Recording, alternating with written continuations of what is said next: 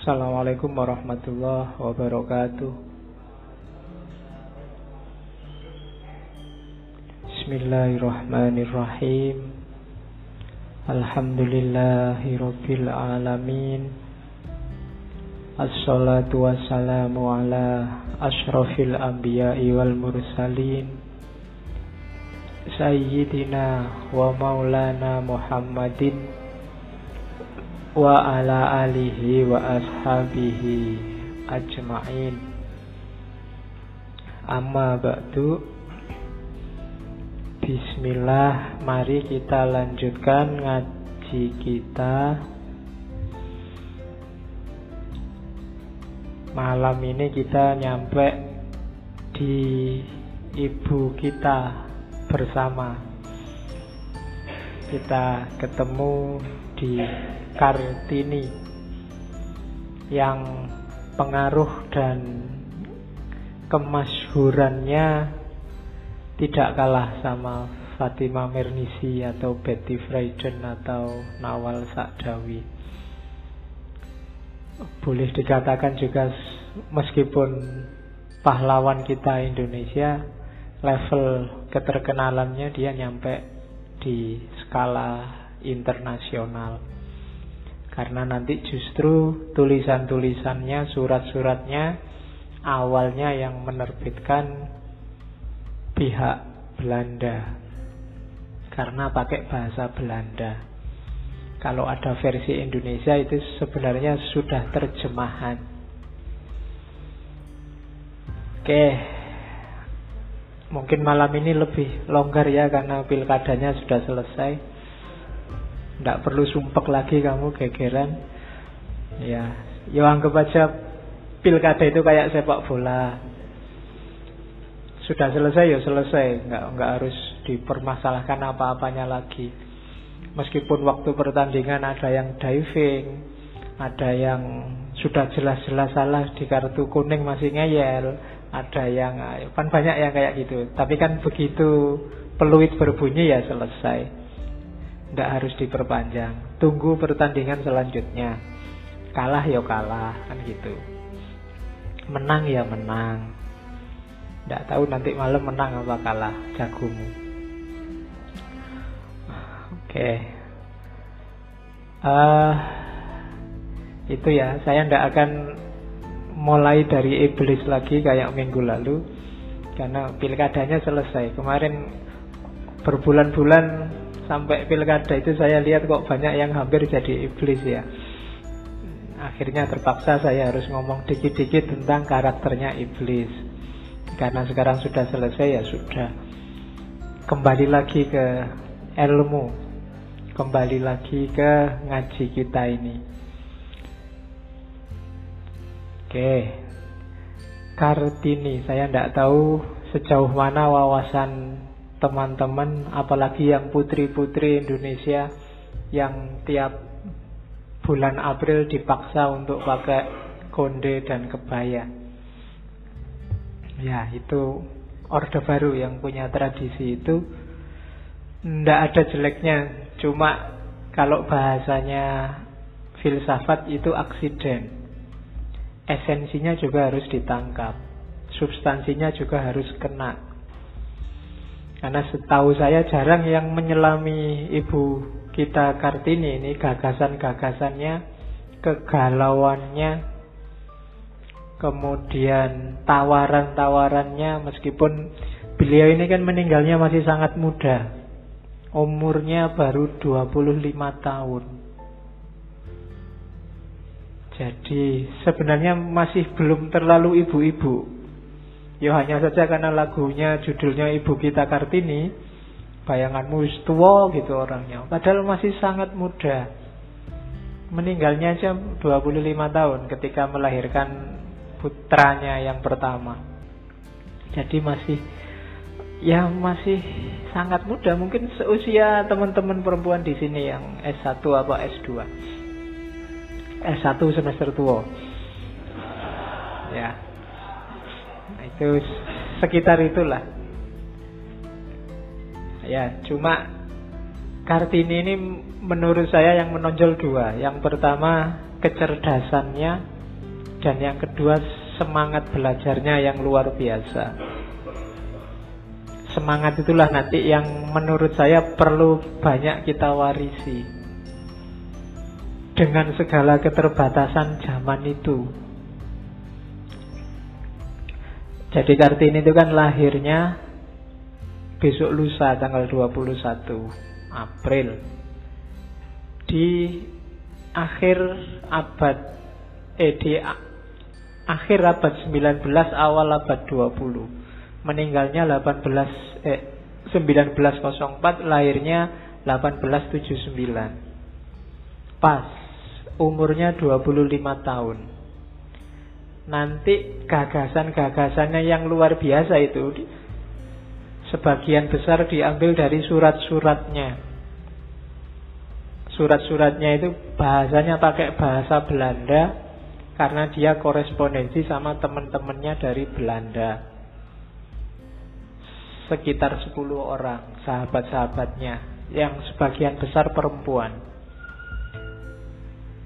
Coba dilihat tanggal itu ya 10 hari sebelum meninggal dia masih nulis surat Hobinya memang nulis. Meskipun dia sekolah hanya sampai umur 12 tahun. Kalau sekarang ya mungkin hanya sampai SD-nya zaman itu. Sekolahnya namanya ELS. Jadi ilmunya formalnya level SD, tapi pengetahuannya nanti kita lihat jauh melampaui zamannya. Nanti dia jadi idola di Belanda. Hari ini kalau ada yang jalan-jalan ke Belanda, ada banyak kota yang nama jalannya nama RA Kartini. Setahu saya ada sekitar empat, termasuk di Amsterdam ada, di Utrecht ada.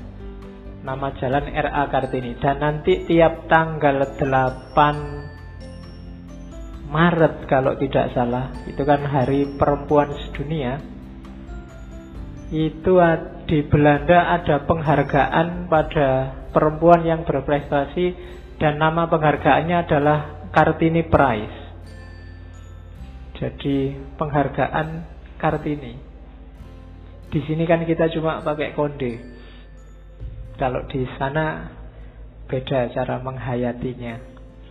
Jadi Kartini tidak cuma membangkitkan semangat perempuan Indonesia, tapi juga banyak perempuan di luar. Nanti karya-karyanya ini kan yang dibukukan, yang membukukan itu salah seorang teman korespondensinya. Namanya Abendanon. Abendanon itu ya dia korespondensinya sama istrinya. Cuma Abendanon ini kalau kalau hari ini di Indonesia Menteri Pendidikan dan Kebudayaan. Nah itu dia korespondensi sama antara lain sama istrinya dan beliau yang pertama menerbitkan tulisan-tulisannya Kartini yang nanti diterjemahkan ke Indonesia dua kali. Yang lebih dikenal terjemahan kedua dari Sanusi Pane itu yang judulnya Habis Gelap Terbitlah Terang. Itu di antara karya-karya terkenalnya. Termasuk yang terkenal juga tulisannya Pramudia yang judulnya Panggil Aku Kartini saja. Itu juga tentang dahsyatnya seorang Kartini. Padahal hanya 25 tahun. Kalau dipotong masa belajarnya 12 tahun, karena setelah umur 12 dia nggak boleh lagi sekolah, harus dipingit, nggak boleh keluar rumah, kalau bahasanya Mernisi minggu lalu, dia sudah harus masuk harem. Maka praktis sebenarnya dia hanya berjuang 12 tahun. Berjuang melalui tulisan. Meskipun nanti di tahun-tahun terakhir hidupnya dia bikin sekolah keputrian khusus untuk putri. Oke, itu gambarannya seorang Kartini. Ya dia putrinya Bupati Jepara saat itu Raden Aryo Sosroningrat Kartini ini anak sebenarnya istri pertama, cuma istri pertama ibu kandungnya bukan bangsawan dari rakyat jelata. Ibu kandungnya ini kalau pakai bahasa hari ini itu anaknya mandor. Cuma Pak Bupati ini jatuh cinta namanya Ngasirah dan dinikahi. Dari Ngasirah ini nanti punya anak delapan. Cuma adat saat itu tidak boleh dia jadi bupati kalau istrinya bukan bangsawan. Akhirnya menikah lagi sama ibu tirinya Kartini. Namanya Raden Ayu Wuryan. Masih keturunan dari bangsawan Madura. Ada yang Madura di sini. Itu ibu tirinya Kartini. Saudaranya sebelas Yang dari ibu kandungnya delapan Dari ibu tirinya tiga Kartini anak nomor lima Tapi anak perempuan pertama. Berarti nomor satu, dua, tiga, empat laki-laki semua. Nantinya Kartini nikah juga. Ini berarti kan bapaknya poligami. Kartini juga jadi istri poligami. Karena nanti suaminya sudah pernah menikah tiga kali sebelumnya. Dan ya situasinya memang begitu seperti apa pun Kartini memberontak dia susah melawan adat sendirian meskipun nanti belakangan dia bisa beradaptasi dan sudah agak terhibur ketika bisa mendirikan sekolah keputrian itu dan diizinkan oleh suaminya. Jadi itu gambaran hidupnya Kartini. Uh, apalagi ya biografinya. Kalian mestinya sudah ngerti. Kalau kalian paling ngertinya cuma harum namanya gitu aja toh. Di luar itu kamu tidak ngerti. Pokoknya ibu kita Kartini harum namanya dan Kartini itu pakai konde kan itu aja. Oke, jangan salah, perjuangannya berat. Dia menghadapi tiga budaya sekaligus. Patriarki, feodalisme, dan kolonialisme. Yang tiga-tiganya dia benci. Meskipun dia bangsawan. Jadi beberapa anaknya Ningrat ini agak agak tidak suka kolonialisme, patriarki dan feudalisme. Yang terkenal selain Kartini kakaknya langsung. Namanya Sosro Kartono. Ya, jadi kalau yang laki-laki komplain, kok adanya Hari Kartini, Pak? Tidak ada Hari Kartono. Ada kakaknya Kartini. Harinya aja yang tidak ada. Ya. Sosro Kartono ini luar biasa kemampuan spiritualnya luar biasa, kemudian karir apa karir intelektual dan juga karir politiknya juga luar biasa. Sosro Kartono ini wartawan perang pertama dari Indonesia. Cuma dia tidak di Indonesia wartawan perangnya, levelnya sudah internasional. Sempat jadi penerjemah Liga Bangsa-Bangsa zaman itu juga.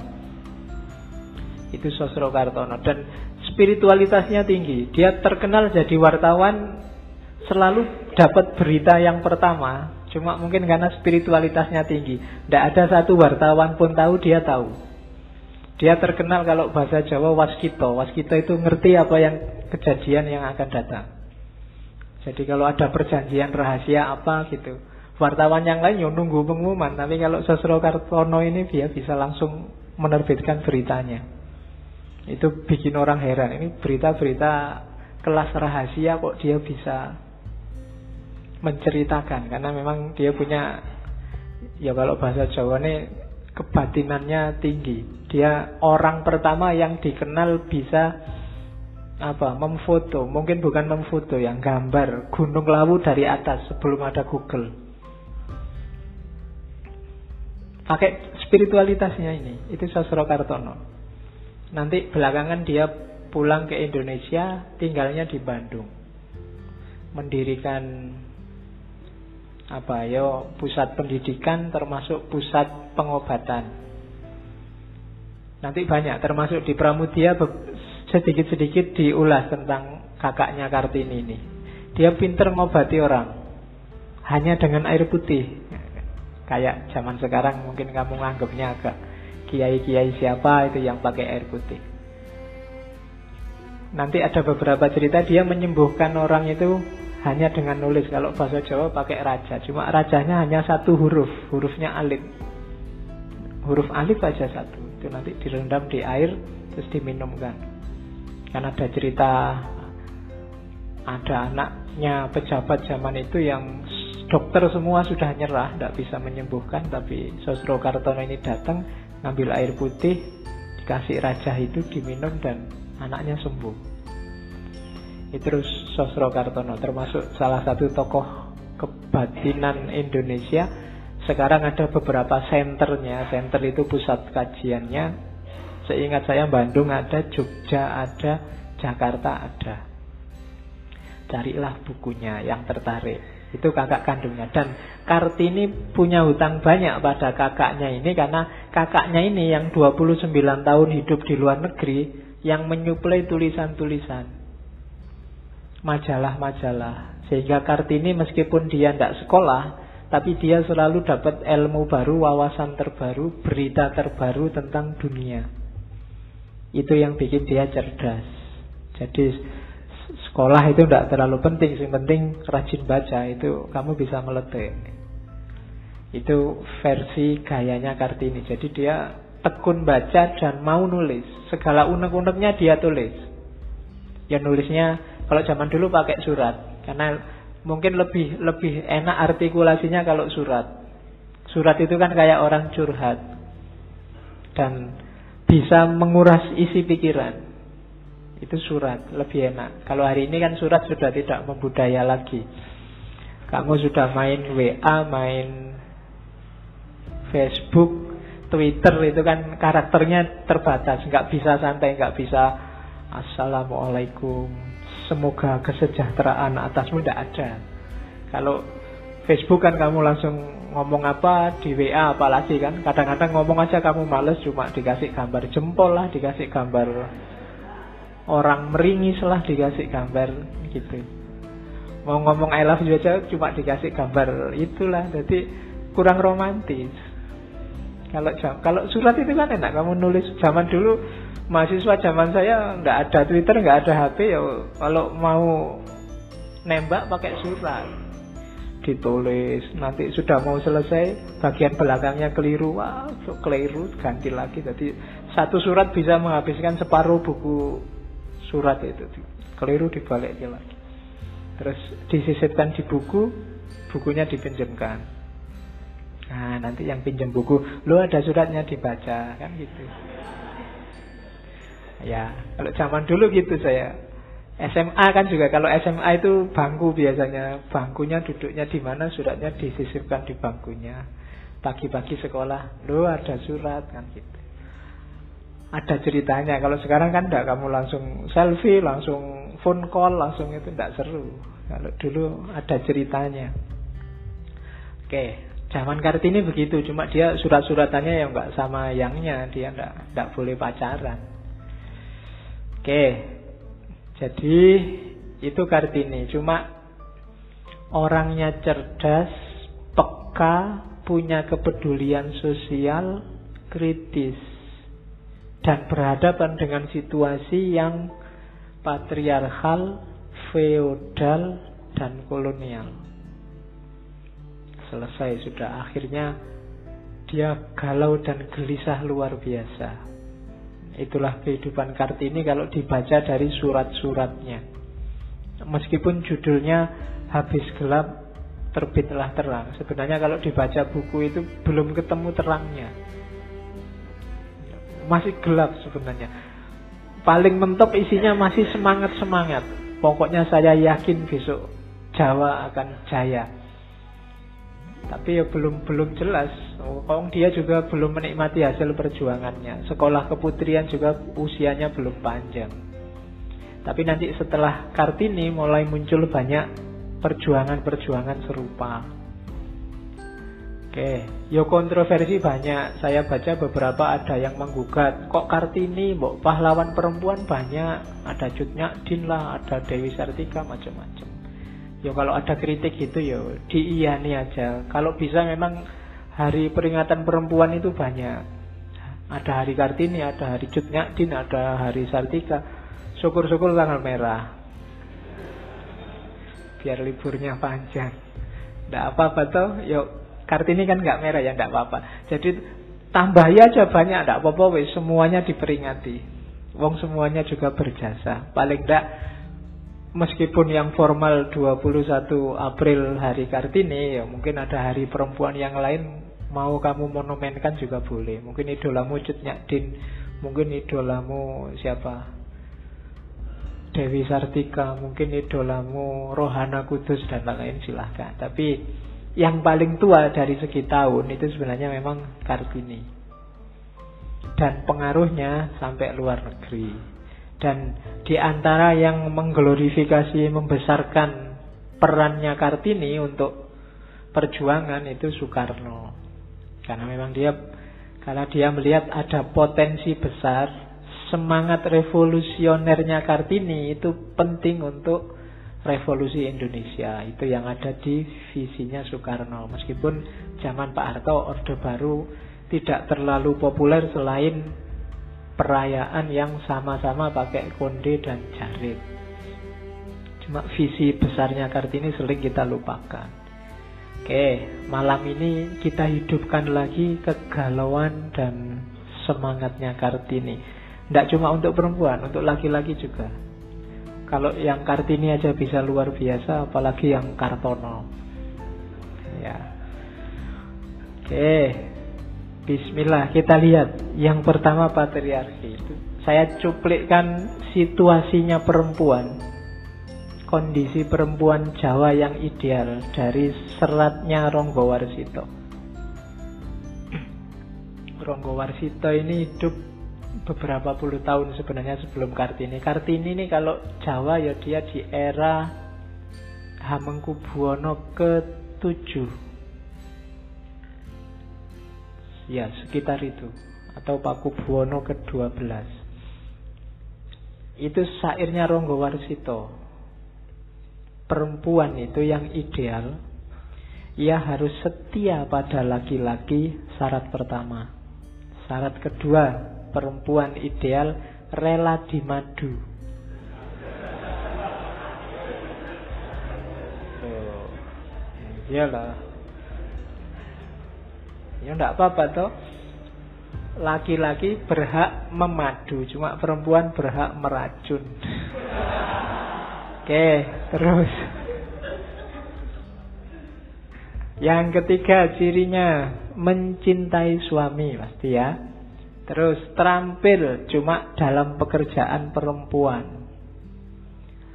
Yang selanjutnya pandai berdandan dan merawat diri.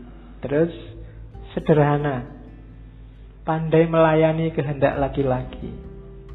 Menaruh perhatian pada mertua dan gemar membaca buku-buku yang berisi nasihat. Nah, orang Jawa zaman dulu khususnya yang bangsawan itu punya kriteria itu kalau mau nyari istri cuma nanti katanya Kartini Kartini lebih ekstrim lagi. Kalau ini bahasa sekarang namanya nyinyir. Apa nyinyir itu kan populer sekarang. Satir. Seorang gadis Jawa itu katanya Kartini adalah sebutir permata. Pendiam. Tak bergerak-gerak seperti boneka kayu.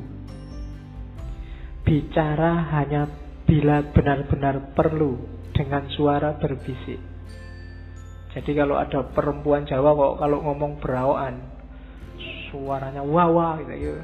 katanya orang Jawa nggak ideal ya kalau ngomong harus berbisik pelan mendesah-desah dikit tidak apa-apa.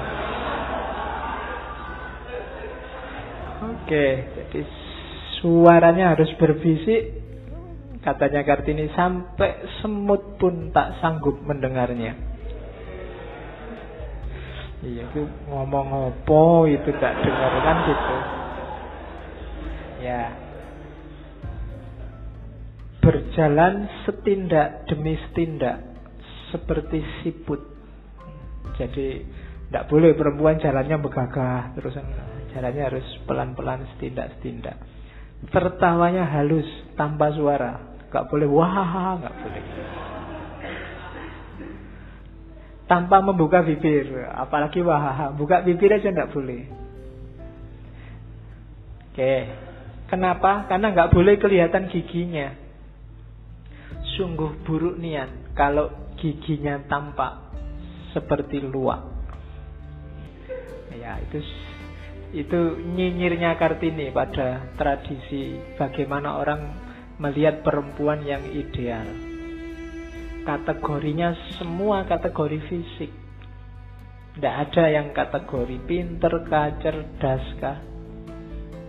Pokoknya semua dilihat dari fisik.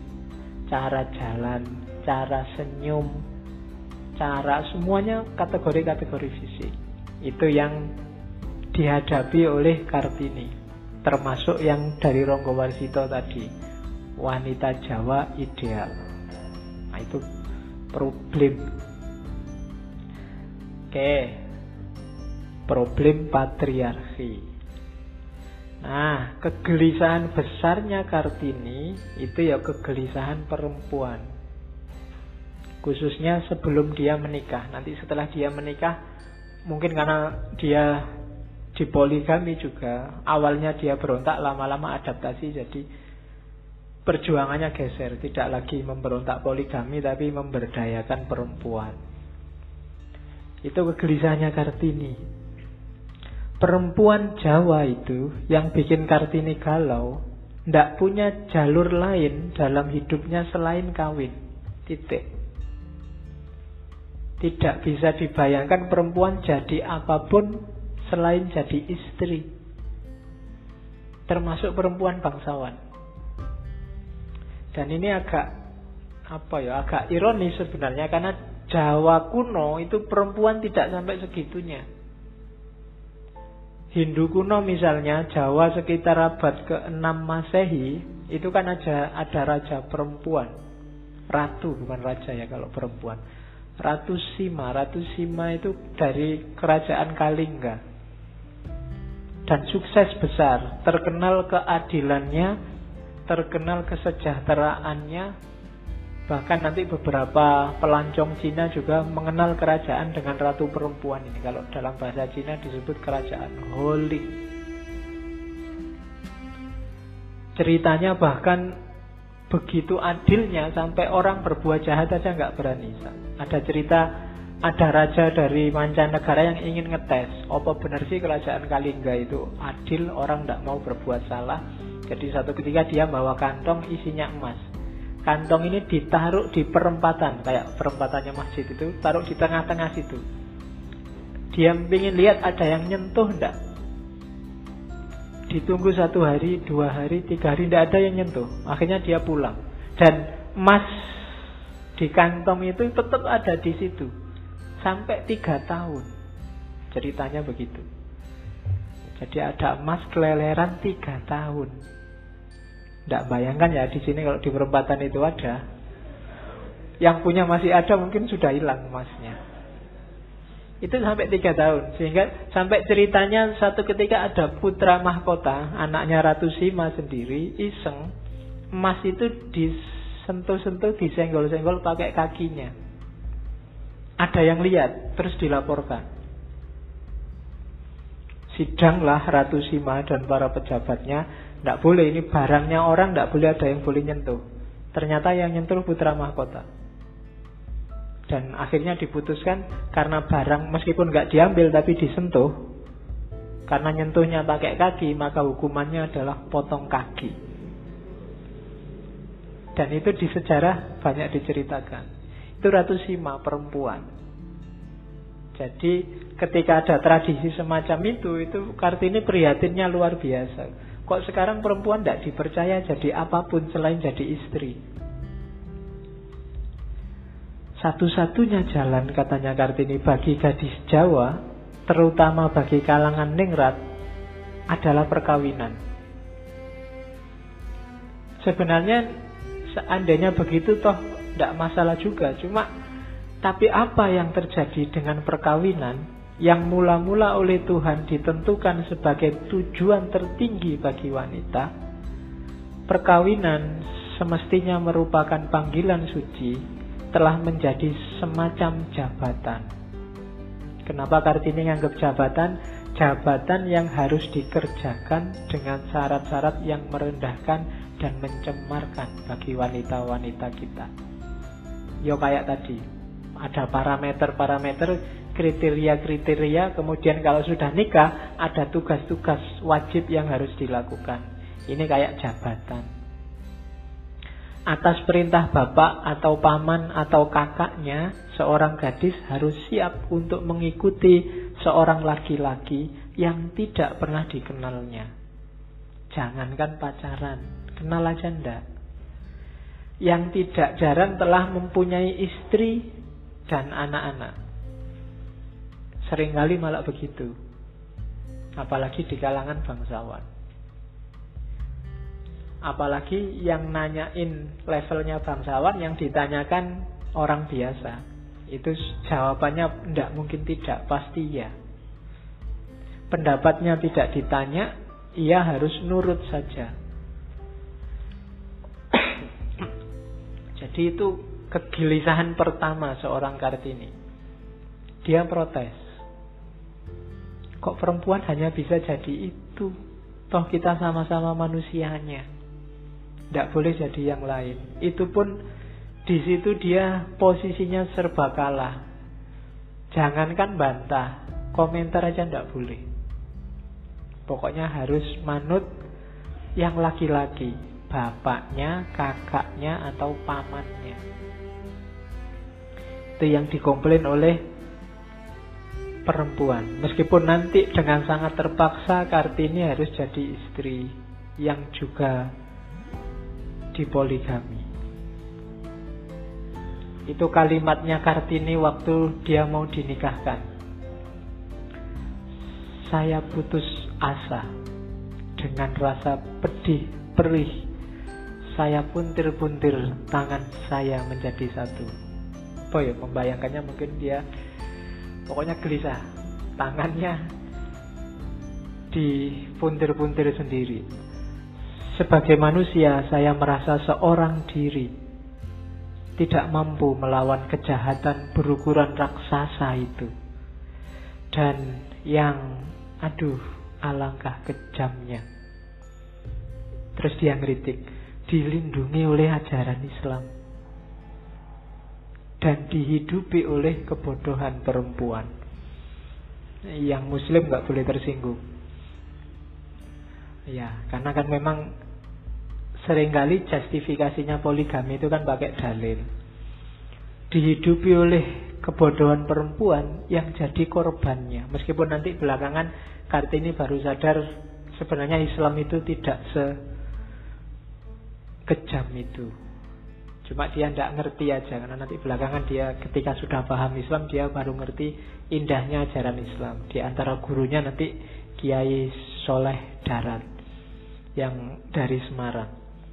Saat aku membayangkan mungkin satu nasib akan menimpa saya, suatu siksaan yang kejam yang bernama poligami itu, saya tidak mau.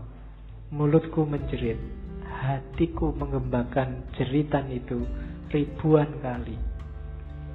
Ini surat pada istrinya Van Kool, pejabat Belanda saat itu.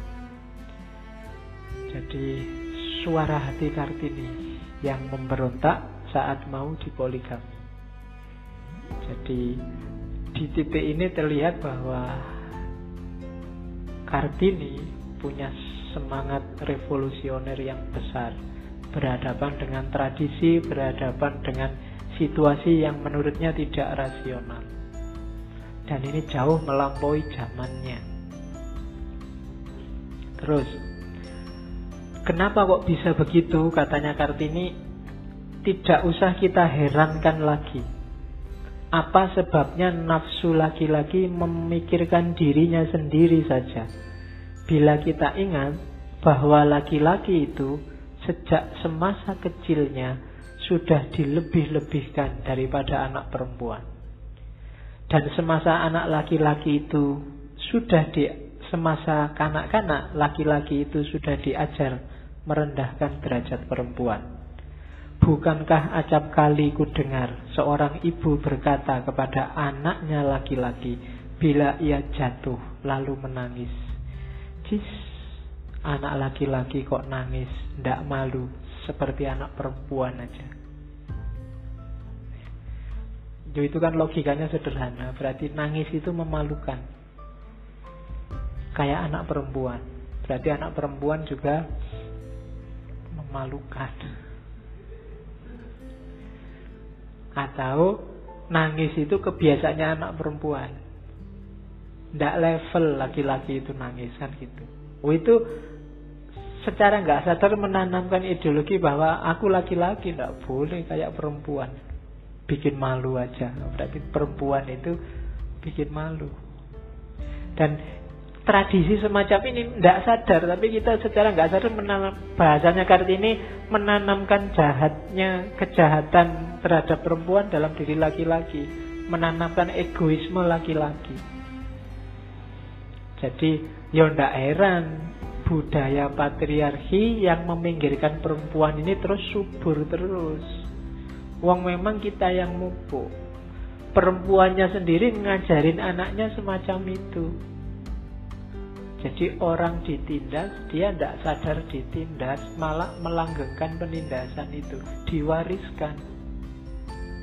Kartini nanti banyak diskusi sama ibunya, ya dia banyak tidak puas meskipun ibunya nuruh sudahlah manut aja pasrah aja. Tradisinya memang begitu. Dan Kartini nggak mau. Oke. Terus kegelisahannya Kartini yang pertama Kegelisahannya yang kedua, ya dia saya bilang tadi dia cerdas dan peka secara sosial, peduli secara sosial. Ya dia tidak cuma mikir tentang perempuan, dia juga melihat rakyat ini luar biasa sengsaranya. Masa kita mau menang-menangan sebagai bangsawan? Ada banyak surat yang menceritakan sengsaranya rakyat. Indonesia apalagi Jawa itu kan zaman Belanda itu memang puluhan tahun, hampir ratusan tahun sengsara.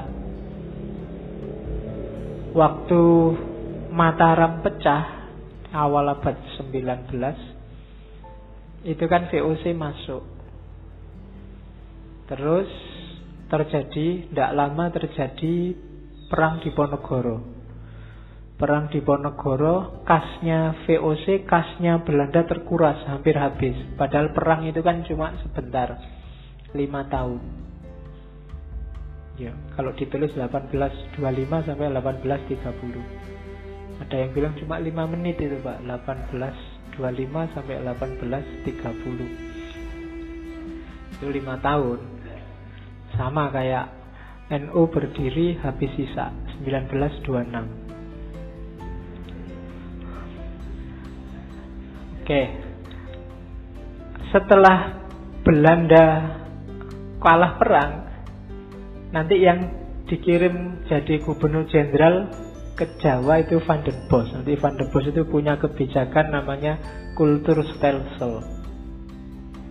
Kultur stelsel itu aturannya kelihatannya tidak terlalu merugikan, tapi prakteknya sangat merugikan. Kultur stelsel itu penduduk yang punya tanah 20% tanahnya ditanami tanaman-tanaman yang berkualitas ekspor. Akan dibeli oleh Belanda. Ya termasuk kopi, nila dan yang sejenis itu. Kemudian yang tidak punya tanah diwajibkan kerja nggarap tanahnya pemerintah Belanda yang 20% tadi 20% dari setahun. Jadi sekitar 75 hari dibayari oleh Belanda. Yang tanahnya 20% dipakai oleh Belanda, tidak perlu lagi bayar pajak. Yang sudah kerja tidak perlu lagi bayar pajak. Tapi dalam prakteknya akhirnya apa?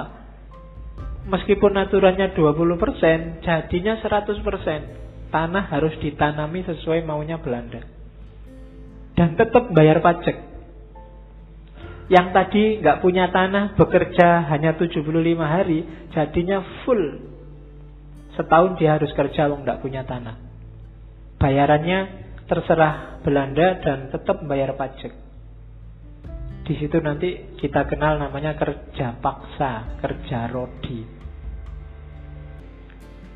Berpuluh tahun dan dari sini kasnya Belanda pulih lagi.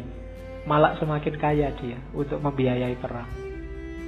Sampai kemudian muncul tulisannya Multatuli itu, Dowes Dekker itu, Max Havelaar. Tentang bagaimana sengsaranya penduduk bumi putra oleh hisapan Belanda. Terus muncul politik etis itu sehingga orang bumi putra disediakan fasilitas termasuk pendidikan. Tapi masyarakat rakyat terlanjur miskin.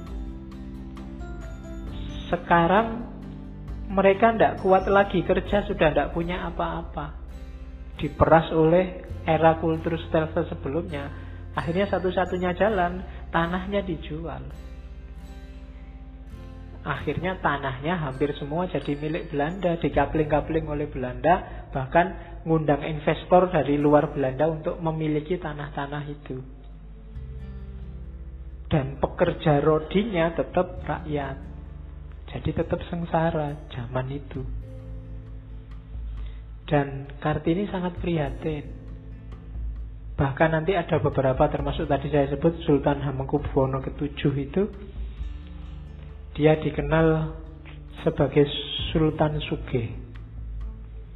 Karena dia yang menjual banyak sekali tanah untuk Belanda.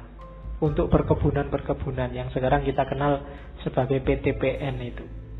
Dan setiap tanah yang dijual nanti sekian ratus ribu gulden dia dapat. Dan Sultan Hamengkubuwono VII ini selirnya 18. Ya, zaman itu kamu nggak usah heran bangsawan. Bangsawan zaman itu memang begitu ya. Permaisuri satu tapi selir banyak. Nyalai agama Pak Anda kan istrinya cuma satu. Yang lainnya kan cuma selir. Selir itu logikanya mirip kayak budak zaman Nabi dulu sebelum dihapuskan. Jadi ya diapain aja boleh. Selir. Oke. Itu kegelisahannya Kartini. Apa sebabnya orang Jawa menjadi begitu miskin? Ya karena misalnya pemotong rumput yang tiap hari penghasilannya hanya 10 atau 12 sen. Itu pun kena pajak. Pajak pencaharian penggembala untuk tiap ekor kambing atau domba yang disembelih harus bayar pajak 20 sen. Penjual sate yang tiap hari yo jual sate mesti nyembelih kambing. Nyembelih itu pun harus kena pajak. Pajak pencarian, pajaknya kambingnya juga. Jadi penghasilan mereka berapa? Tidak ada penghasilannya, hanya cukup untuk hidup. Kalau hanya cukup untuk hidup, jangan dibayangkan mereka mikir pendidikan, mereka mikir kemajuan. Tiap hari mesti dia sibuk dengan kerjaannya karena begitu penghasilannya berkurang, hidup saja tidak bisa. Maka jangan heran kalau rakyat terus-terusan miskin. Itu kegelisahannya Kartini. Gimana ya meskipun nanti dia solusinya ya pendidikan. Tapi situasinya sedang gawat sedang darurat di Indonesia zaman itu di Jawa khususnya semuanya miskin. Orang itu kalau miskin diajak apa saja susah. Diajak maju apalagi. Karena dia hidupnya hanya cukup untuk hidup saja maka dia akan mati-matian bertahan sesuai kondisi sebelumnya biar tetap bisa hidup. Karena begitu penghasilannya berkurang sedikit saja atau waktunya digunakan untuk yang lain sedikit saja, untuk hidup saja dia tidak bisa. Jadi logikanya begitu. Jadi orang tidak boleh ada di bawah garis kemiskinan, harus di atasnya. Pas di garisnya juga jangan. Harus di atasnya. Biar apa? Biar ada kesempatan untuk yang lain. Kalau orang itu penghasilannya hanya cukup untuk hidup, ya hanya untuk hidup itulah semua aktivitasnya. Di luar itu dia tidak bisa. Dan yang seperti ini bisa ditangkap oleh Kartini. Apalagi sekolah yang bayar. Yang gratis saja mati-matian, mereka nyari waktunya. Oke. Terus ada lagi katanya Kartini yang merusak zaman itu apa? Candu.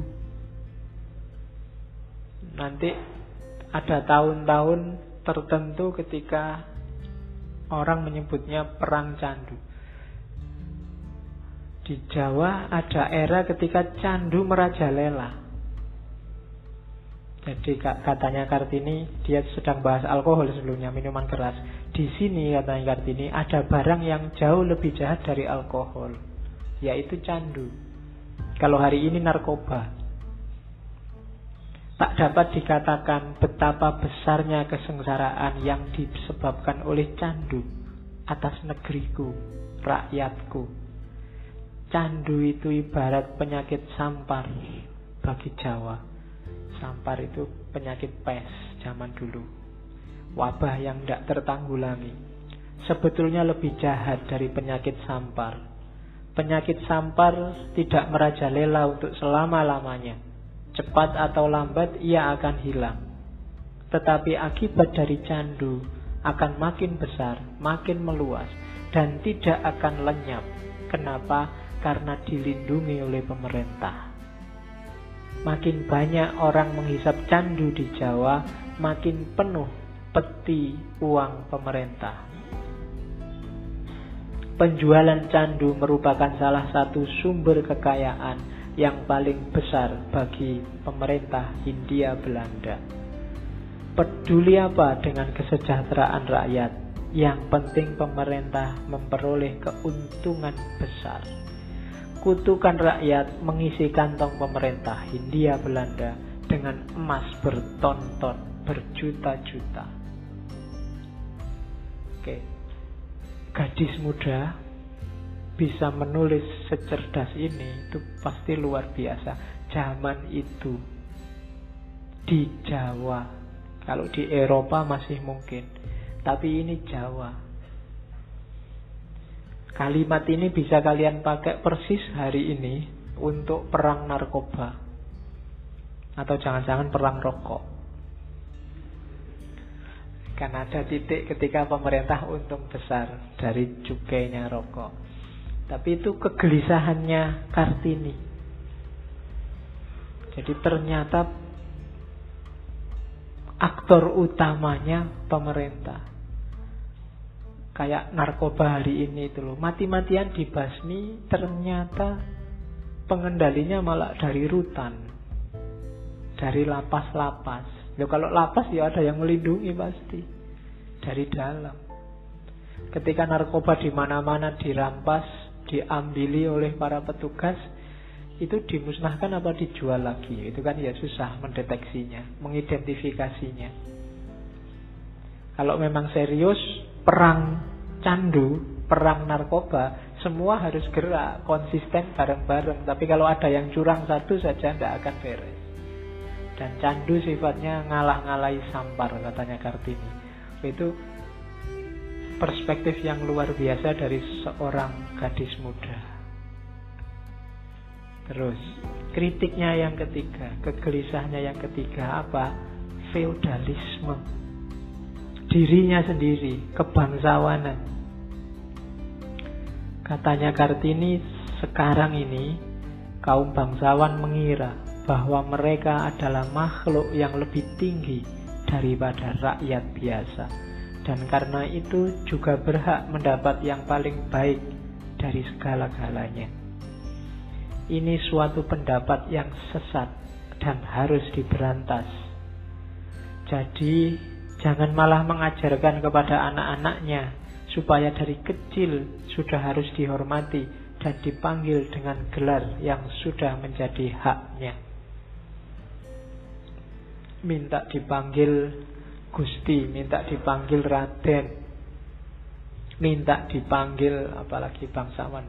Makanya ungkapannya Kartini yang dipakai judul oleh Pramudia kan panggil aku Kartini saja. Jadi kalau ada Ibu Kartini hadir malam ini, manggilnya nih Kartini gitu aja, tidak usah kamu manggil. Dia dia tidak suka tradisi-tradisi feodal. Ya, jadi sebenarnya masalahnya bukan di panggilannya, tapi rasa lebih tinggi dan kemudian kalau sudah diposisikan lebih tinggi ingin diistimewakan. Ada forum, ada pertemuan, dalam hal apa pun dia harus istimewa. Itu yang dibenci oleh Kartini. Feudalisme itu harusnya tidak begitu. Justru para bangsawan ini harus jadi pelayannya rakyat. Dan lagi-lagi ini gagasan yang jauh melampaui zamannya. Katanya Kartini yang berhak jadi bangsawan hanya dua. Bagi saya hanya ada dua macam bangsawan. Bangsawan pikiran dan bangsawan budi. Tiada yang lebih gila dan bodoh dalam pandangan saya daripada melihat orang yang membanggakan asa keturunannya. Tidak ada bangsawan keturunan Bangsawan itu pikiran dan budi.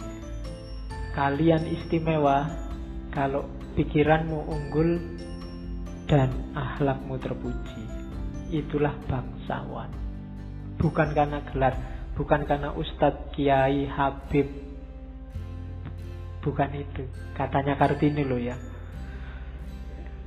Yang unggul itu bangsawan pikiran dan bangsawan budi. Mereka yang memang ilmunya dalam, dan akhlaknya terpuji. Itulah mereka yang berhak menyandang gelar bangsawan. Boleh kita istimewakan karena kita butuh mereka. Bukan orang yang hanya mengandalkan gelar dan keturunan. Apakah Raden, apakah keturunan kiai, keturunan ustadz, itunya tidak penting. Yang penting ceklah Apakah dia bangsawan pikiran ataukah bangsawan budi? Oke. Itu kritiknya Kartini pada feudalisme. Ini kita masih ngomong kegelisahan-kegelisahannya. Kegelisahannya Kartini lagi, ini nggak bisa disembunyikan. Dia agak bingung dengan konsep yang namanya poligami. Agama kok boleh ya poligami? Katanya Kartini, Allah menjadikan perempuan akan jadi teman laki-laki dan tujuan hidupnya ialah bersuami. Benar, tidak tersangkal dan dengan senang hati aku mengakui bahwa bahagia perempuan yang sebenarnya adalah hidup bersama dengan laki-laki dengan damai dan selaras. Ya memang nikah itu untuk membentuk sakinah, hidup damai dan selaras. Kita saling butuh laki-laki dan perempuan. Tetapi betapa mungkin hidup bersama dengan damai dan selaras bila aturan kawin kami demikian. Tiap orang perempuan yang kawin dalam dunia pergaulan hidup kami tahu bahwa bukan hanya dia saja akan tetap jadi istri suaminya dan bahwa besok lusa suaminya itu boleh membawa perempuan lain jadi temannya pulang ke rumah. Menurut hukum Islam, perempuan itu istrinya yang sah juga. Jangan salahkan Kartini. Itulah yang dia pahami, itu yang dia tahu. Dia melihat kesengsaraan-kesengsaraan perempuan yang dipoligami dia melihat fakta. Cuma dia bingung, kok boleh sama agama? Yo, Kartini belum ketemu materi hermeneutik, belum ketemu materi tafsir-tafsir yang baru, dia belum kenal. Nanti Kartini mengeluh, Islam ini kok saya disuruh ngaji, suruh hafal Quran, tapi Zaman itu terjemahan aja nggak boleh, jadi nggak ngerti hasilnya, intinya apa, isinya apa dia nggak ngerti. Yang dia ngerti ya praktek sehari-hari itu dalam berislam. Makanya dia galau. Kok boleh ya poligami kan gitu. Katanya Kartini, dia pakai logikanya sendiri, logika seorang gadis muda. Aku tidak sekali-sekali tidak dapat menaruh cinta Bagaimana aku akan hormat pada laki-laki yang sudah kawin tapi membawa perempuan lain ke dalam rumahnya, perempuan yang dikawininya secara sah menurut hukum Islam. Dan siapa pula yang tidak berbuat demikian?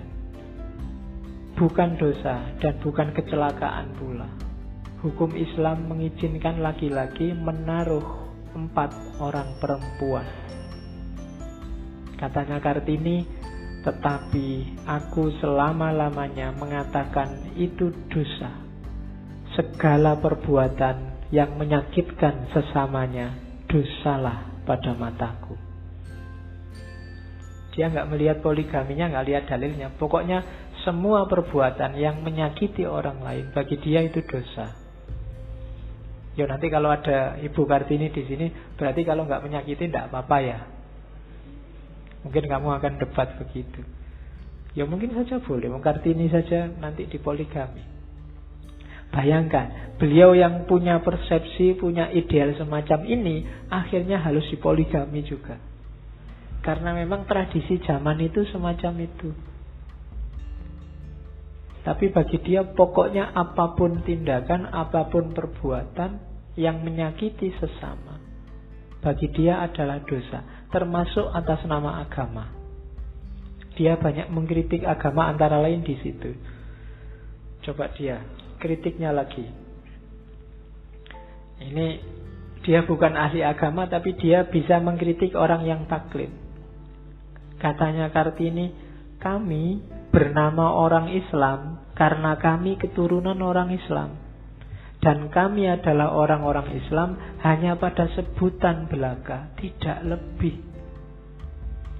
Tuhan, Allah bagi kami adalah seruan, adalah seruan, adalah bunyi tanpa makna. Jadi ini kritik luar biasa pada kita, mungkin sampai hari ini. Kenapa kita jadi Muslim? Ya karena kita keturunannya orang-orang Islam. Dan kita tidak pernah mendalam serius belajar Islam. Kita ini orang yang kebetulan Muslim. Kalau pakai bahasanya Kartini. Bahkan setelah sadar bahwa kita kebetulan pun kita tetap tidak serius. Tuhan itu hanya ujaran, hanya ucapan yang nempel di mulut kita. Tidak ada getar apa pun ketika kita menyebut nama Allah. Kadang-kadang nama Allah disebut untuk menyakiti orang lain, untuk mukuli orang lain, untuk melecehkan orang lain. Jadi Tuhan katanya Kartini Allah bagi kami sering kali hanya ujaran, hanya bunyi tanpa makna. Kalau ada kata-kata Allah kita nggak tergetar. Kalau diingatkan dengan dasar Allah, eh jangan bohong, Allah tahu loh, kita tidak kaget sama sekali. Apalagi terus merasa bersalah. Jangan nyontek loh. Nggak ada yang tahu, tapi Allah lihat. Ah, biasa aja. Kalau Allah kan nggak rewel. Ya, kamu sering begitu tau kalau ada salah malah dosa kecil aja nggak apa-apa kan kita selalu begitu Allah tidak ada artinya dalam hidup kita nggak bermakna itu kita Islamnya nggak mendalam oh, itu jadi sekian ratus tahun yang lalu sudah dikritik oleh Ibu Kartini. Ya, kita Islam ya karena kebetulan aja orang tua kita Islam. Lagi pula sebenarnya agamaku Islam karena nenek moyangku Islam. Bagaimana aku dapat mencintai agamaku jika aku tidak mengenal dan tidak bisa mengenalnya? Semangatnya sebenarnya luar biasa Ibu Kartini. Cuma dia kepentok tradisi. Al-Quran terlalu suci tidak boleh diterjemahkan ke dalam bahasa apa pun. Di sini tidak ada orang yang ngerti bahasa Arab. Di sini orang diajar membaca Al-Quran, tetapi tidak mengerti apa yang dibacanya. Ini kalimat-kalimat luar biasa yang sering kita pakai hari ini. Tapi sudah digelisahkan puluhan tahun yang lalu oleh Ibu Kartini. Dia ingin bisa, tapi tidak mungkin bisa. Situasinya nggak memungkinkan. Bahkan terjemahan Al-Quran saja dia tidak nemu. Cukup disuruh baca, bagus tajwidnya, beres, tidak keliru, selesai. Maksudnya apa? Tidak boleh tahu, seakan-akan begitu. Maka jangan salahkan beliau kalau salah paham kok Islam jahat ya boleh poligami. Wong dia tidak punya waktu untuk mendalami Islam. Situasinya tidak memungkinkan. Ada yang bilang zaman itu memang ada intervensi dari Belanda untuk Al-Quran jangan sampai diterjemahkan. Karena ayat-ayat tertentu bisa membangkitkan semangat revolusi. Biar aja sudah dihafalkan tidak apa-apa. Semakin banyak hafid tidak apa-apa. Tapi tidak usah diterjemah, ditafsir. Nanti orang paham apa maunya Quran. Kalau paham bahaya. Itu Belanda. Jadi itu dikritik oleh Kartini. Berarti apa? Selama ini hampir semua umat Islam cuma taklid. Cuma manut. Tidak ada yang berislam sendiri secara serius dan mendalam. Nah itu yang dikritikkan oleh Ibu Kartini. Ini kalimat menurut saya bagus, bisa kamu pakai hari ini. Agama memang menjauhkan kita dari dosa. Tapi berapa banyak dosa yang kita lakukan atas nama agama? Berapa sering kita menyakiti orang lain atas nama agama? Kan tadi rumusnya Kartini kan simple. Perbuatan apa pun yang menyakiti orang lain itu dosa. Ada orang menurut kita sesat atas dasar agama kemudian kita maki-maki dia sebagai sesat. Itu bagi Kartini kita juga dosa.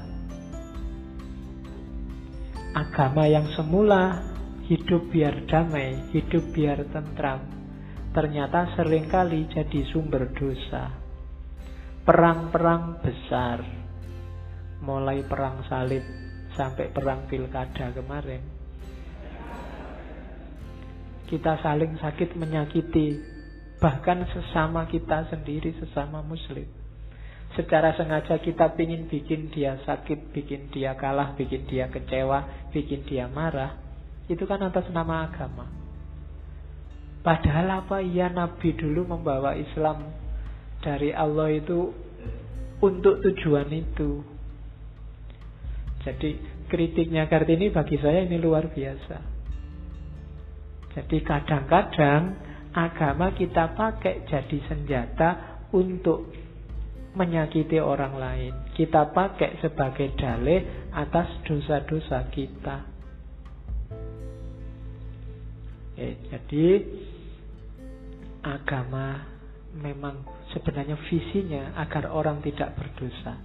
Tapi sering kali kita pakai agama sebagai dalih kita saat melakukan dosa.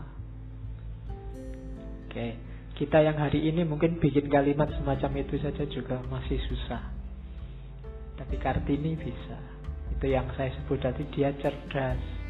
Dia punya kepekaan, kepedulian sosial kalau dia sampai kuliah apalagi sampai S2 apa S3 mungkin dia bisa jadi ilmuwan besar sayangnya dia hanya sampai umur 12 tahun sekolahnya tidak kayak kita itu ruginya kita sebenarnya ya harusnya kesempatan kita lebih banyak lebih besar harusnya kalau kita nulis kekuatannya berkali lipat dari kekuatannya Ibu Kartini. Tapi ternyata tidak. Mungkin kita memang seriusnya kurang. Kita lebih banyak isengnya daripada seriusnya. Ya tinggal kamu persentase coba ya 24 jam hidup kita itu isengnya berapa persen, seriusnya berapa persen. Saya membayangkan Ibu Kartini itu masuk harem pingitan kalau bahasa Jawanya dan di dalam kesibukannya cuma dua, membaca sama menulis. sama mendengarkan obrolan orang-orang sekitarnya untuk menangkap ada perkembangan sosial apa yang terjadi. Melihat orang-orang miskin di sekelilingnya nasib, nasibnya seperti apa itu. Bayangan saya begitu. Jadi tidak ada waktu untuk santai-santai ngobrol, nongkrong itu mungkin jarang. jadi pingitan jadi senjata untuk menajamkan diri. Jadi makanya kalau memang tidak ada waktu untuk dipingit, teman-teman ini kan nggak mungkin dipingit. Dalam sehari ambillah satu apa dua jam untuk memengitkan diri, apa memengitkan diri itu. Menjauh sebentar dari rutinitas sehari-hari untuk mempertajam pikiran. Kalau seniman menyebutnya mempertajam intuisi. Kalau para sufi menyebutnya menenggang dunia sebentar. Biar ngerti mana benar, mana salah, mana baik, mana buruk. Kekurangan kita selama ini terlalu terlibat, tidak pernah mundur sebentar. Padahal kalau kita tidak mundur, tidak akan kelihatan yang di depan kita itu seperti apa. Kacamata ini kelihatan bentuknya kayak kacamata kalau ada jaraknya. Kalau nempel di mata kita, kamu tidak akan tahu kacamata ini bentuknya seperti apa. Hidup kita di dunia juga begitu. Ada banyak hal yang kamu yakin pasti benar. Padahal mungkin itu tidak pasti benar. Kamu yakin karena tiap hari kamu terlibat di situ sehingga tidak kelihatan jeleknya di mana. Ada saat kamu harus ambil jarak sebentar Coba lihat dari jauh. Oh, kan gitu. Ternyata kayak gini tuh bentuknya, kan gitu. Cantik atau tidak cantik itu kan ada jaraknya. Kalau sudah nempel, itu sama aja sudah rasanya. Antara cantik dan nggak cantik. Podo wae. Tapi kalau sudah ada jaraknya, oh ternyata pacarku cantik tuh atau pacarku ndak cakep ternyata itu dalam jarak. Tapi kalau sudah jaraknya habis, itu tidak ada bedanya cantik dan tidak cantik. Kamu tidak bisa lihat, kamu sudah nempel. Jadi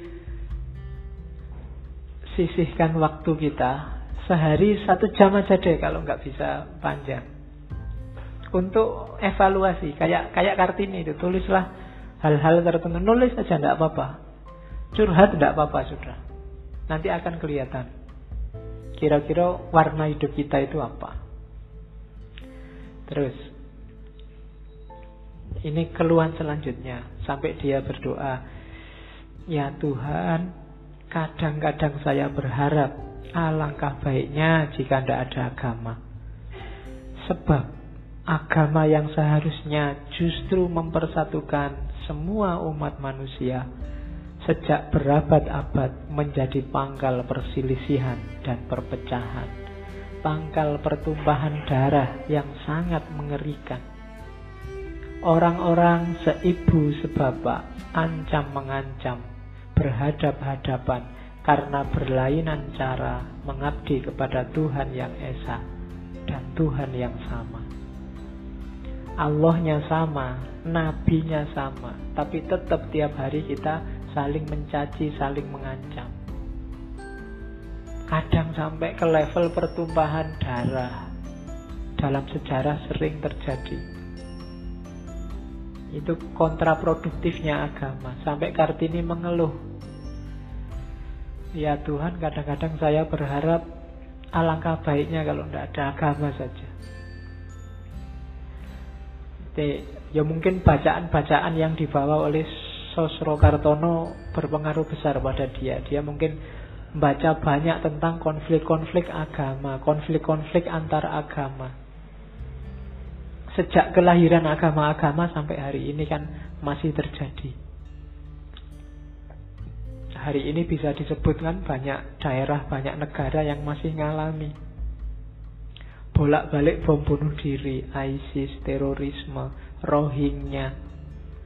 Itu kan konflik-konflik yang porosnya adalah problem agama. Mungkin kita bisa ngomong, oh enggak itu bukan agama, itu ekonomi, oh enggak itu budaya. Tapi diakui atau enggak, justifikasinya pakai agama. Promosi dan sosialisasinya atas nama agama. Itu yang bikin Ibu Kartini sedih. Oke, nanti dia ada kecenderungan masuk ke kebatinan. Dia lebih suka kalau tasawuf ya, lebih suka yang sufisme. Yang bau-bau tasawuf, bau-bau kebatinan. Dan kakaknya tadi Sosro Kartono kan termasuk salah satu tokoh dalam tradisi kebatinan Jawa.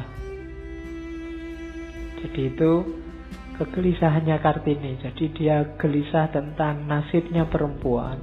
Dia gelisah tentang nasibnya rakyatnya. Dia juga gelisah tentang agama yang sering dijadikan kendaraan untuk melakukan penindasan pada perempuan. Termasuk juga agama yang sering dijadikan alat untuk berbuat dosa. Itu baru kegelisahannya Kartini.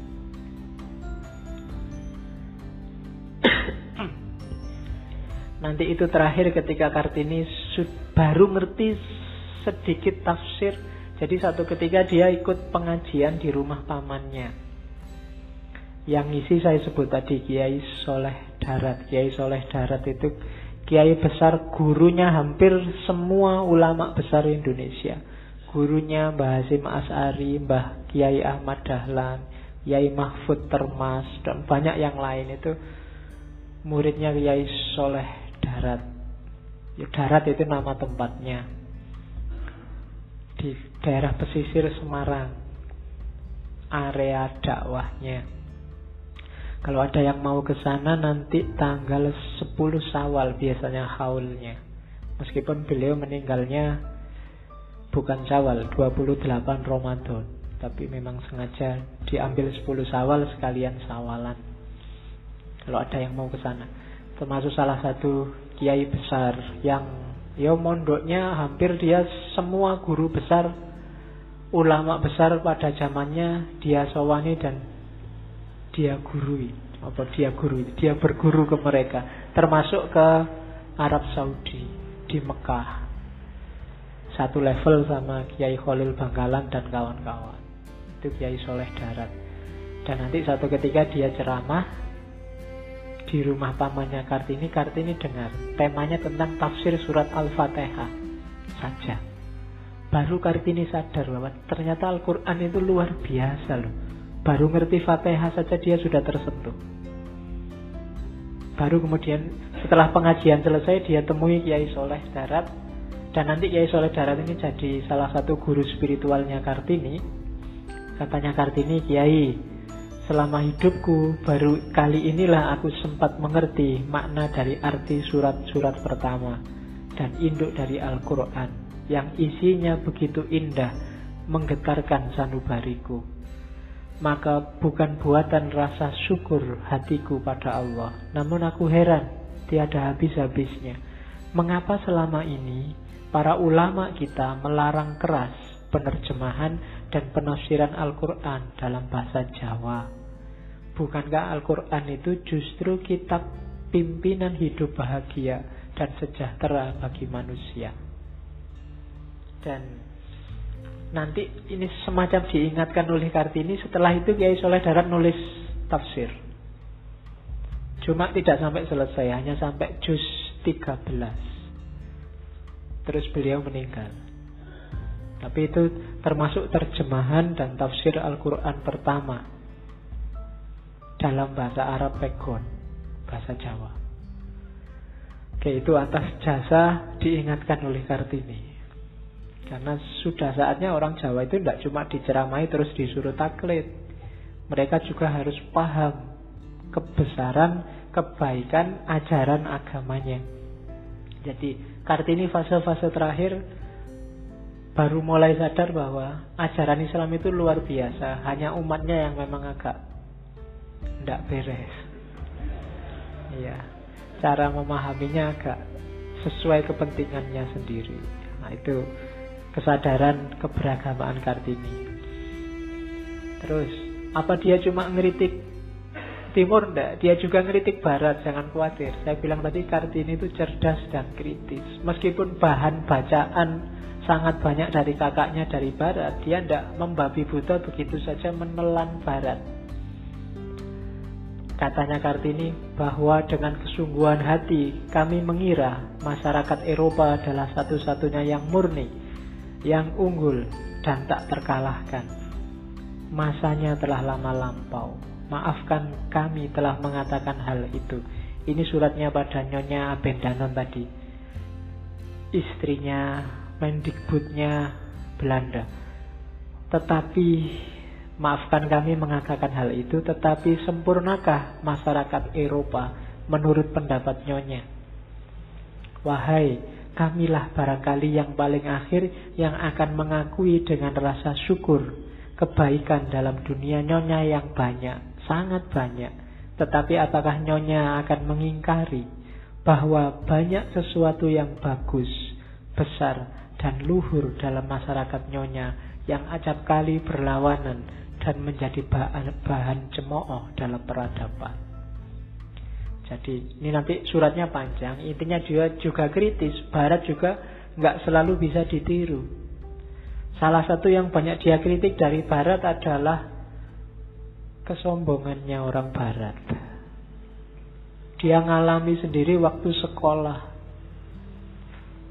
Orang-orang Belanda itu katanya Kartini menertawai dan mengejek kebodohan kami. Tapi kami berusaha untuk maju Kemudian mereka mengambil sikap menantang kami. Aduhai, betapa banyaknya duka cita dahulu semasa masih kanak-kanak di sekolah. Para guru kami dan banyak di antara kawan-kawan sekolah kami mengambil sikap permusuhan terhadap kami karena dia Jawa. Kebanyakan guru tidak rela memberikan angka tertinggi pada anak Jawa, sekalipun si murid berhak menerimanya. Jadi pengalaman trauma sama barat yang pertama itu di sekolah. Orang pribumi itu dianaktirikan. Tidak mungkin dapat nilai A. Sepinter apa pun dia. Kerap kali aku bertemu orang kulit putih yang sekali-sekali bukan bodoh, malahan bangsawan pikiran, tetapi angkuhnya bukan main, tidak tertahan. Hal itu menyakitiku bukan main. Dan terlalu banyak orang merasa bahwa kami orang Jawa sebenarnya bukanlah manusia. Bagaimana orang Belanda hendak kami kasih sayangi apabila diperla apabila kami diperlakukan demikian. Cinta membangkitkan balasan cinta, tetapi penghinaan selama-lamanya tak akan menghidupkan rasa cinta. Itu kecewanya Kartini sama Barat.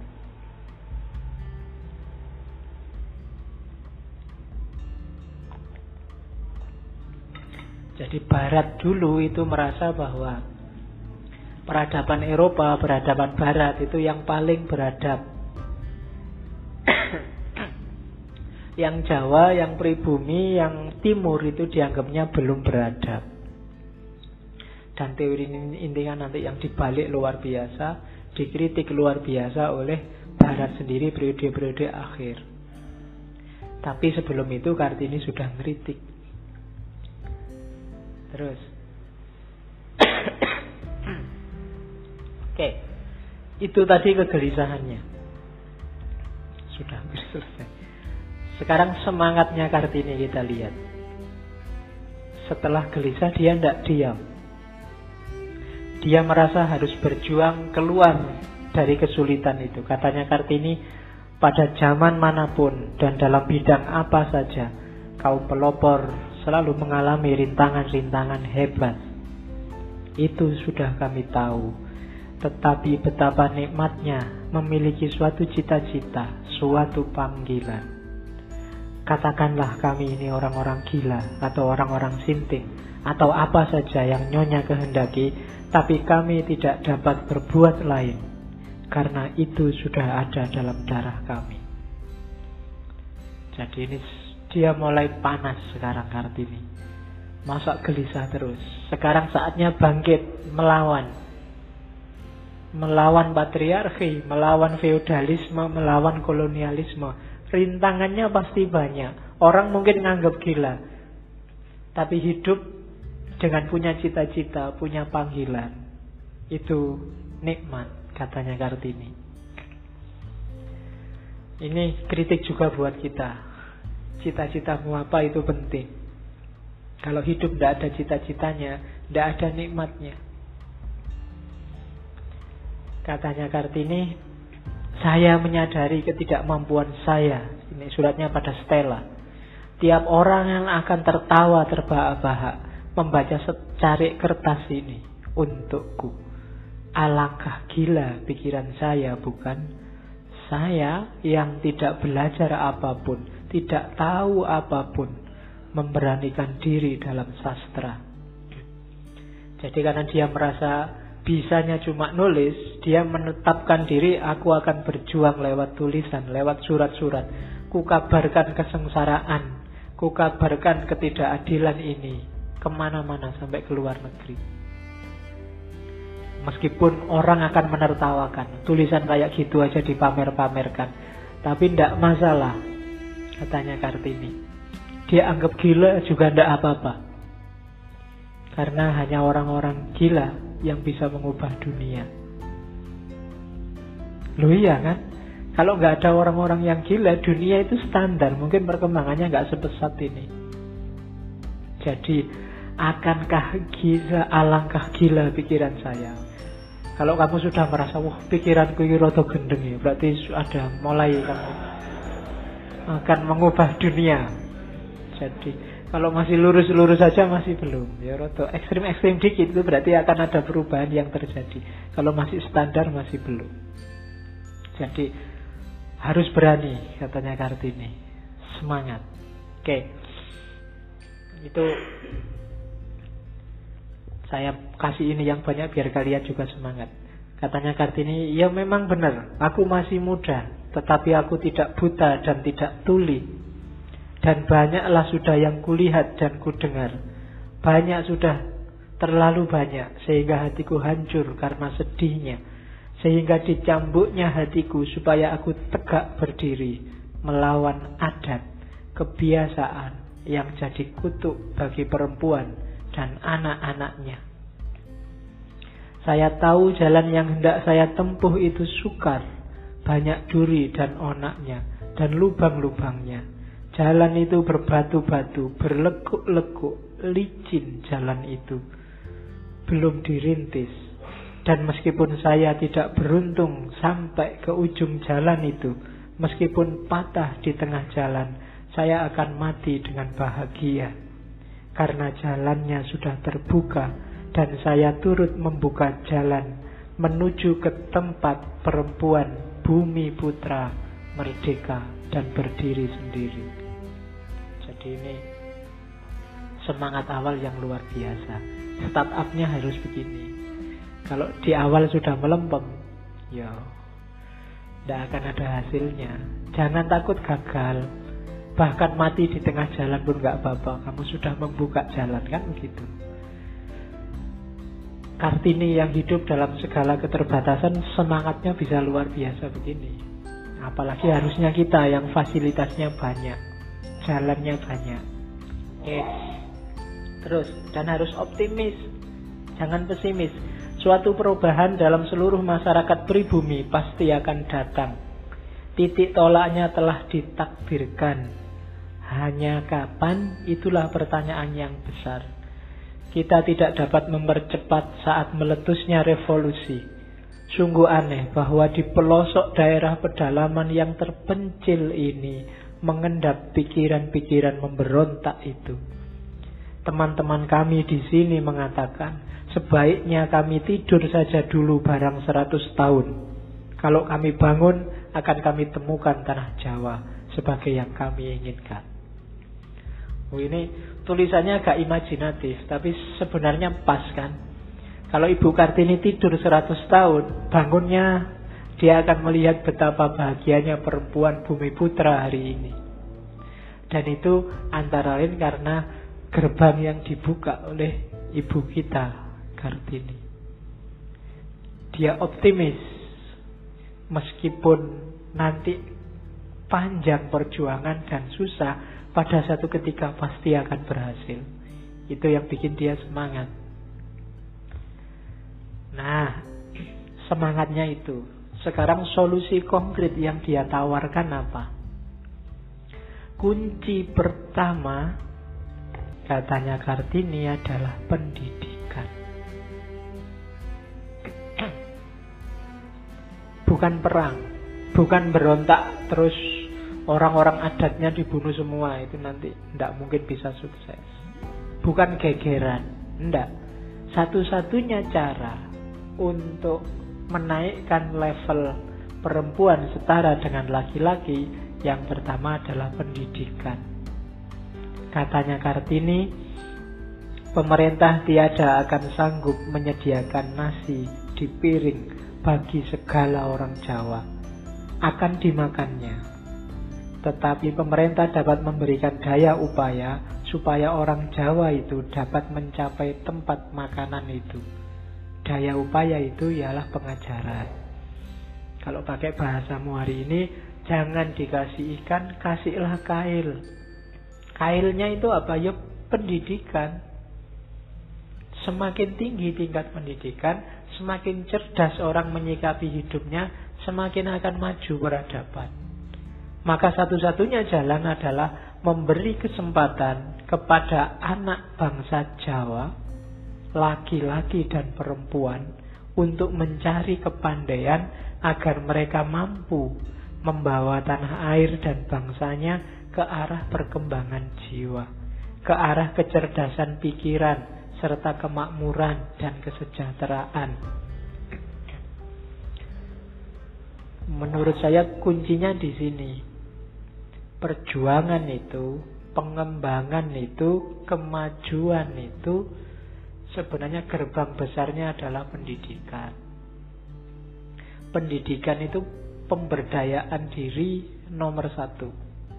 Maka didiklah dirimu sendiri terus tambahlah wawasanmu terus. Tidak usah khawatir, Pak saya banyak baca itu lo buat apa? Jurusan saya kan bukan jurusan filsafat misalnya, bukan jurusan tidak baca aja dulu. Perkaya dirimu dengan wawasan ilmu apa pun dulu. Kalau katanya Socrates dulu kan, semakin banyak pengetahuan, orang pasti akan semakin bijaksana. Semakin luas wawasannya, semakin bijaksana tindakannya. Ini katanya Socrates kan agak otomatis. Nanti rasakan sendiri dalam hidupmu. Bedakan ketika wawasanmu masih sempit dengan wawasanmu sudah mulai luas. Ketika dulu kamu awal mahasiswa baru yang masih kaget dengan sekarang yang sudah semester berapa. Caramu menyikapi hidup kan sudah beda. Apalagi yang semester tua tidak lulus-lulus itu. Sudah beda. Dulu semester 1 itu kuliah masih kayak anak SMA. Wah, rajin, dosennya belum datang sudah di kelas, sudah nunggu. Tambah tua ya tambah tambah matang sekarang kamu. Ah, kuliah itu tidak penting, Pak. Sing yang penting itu kan ilmunya.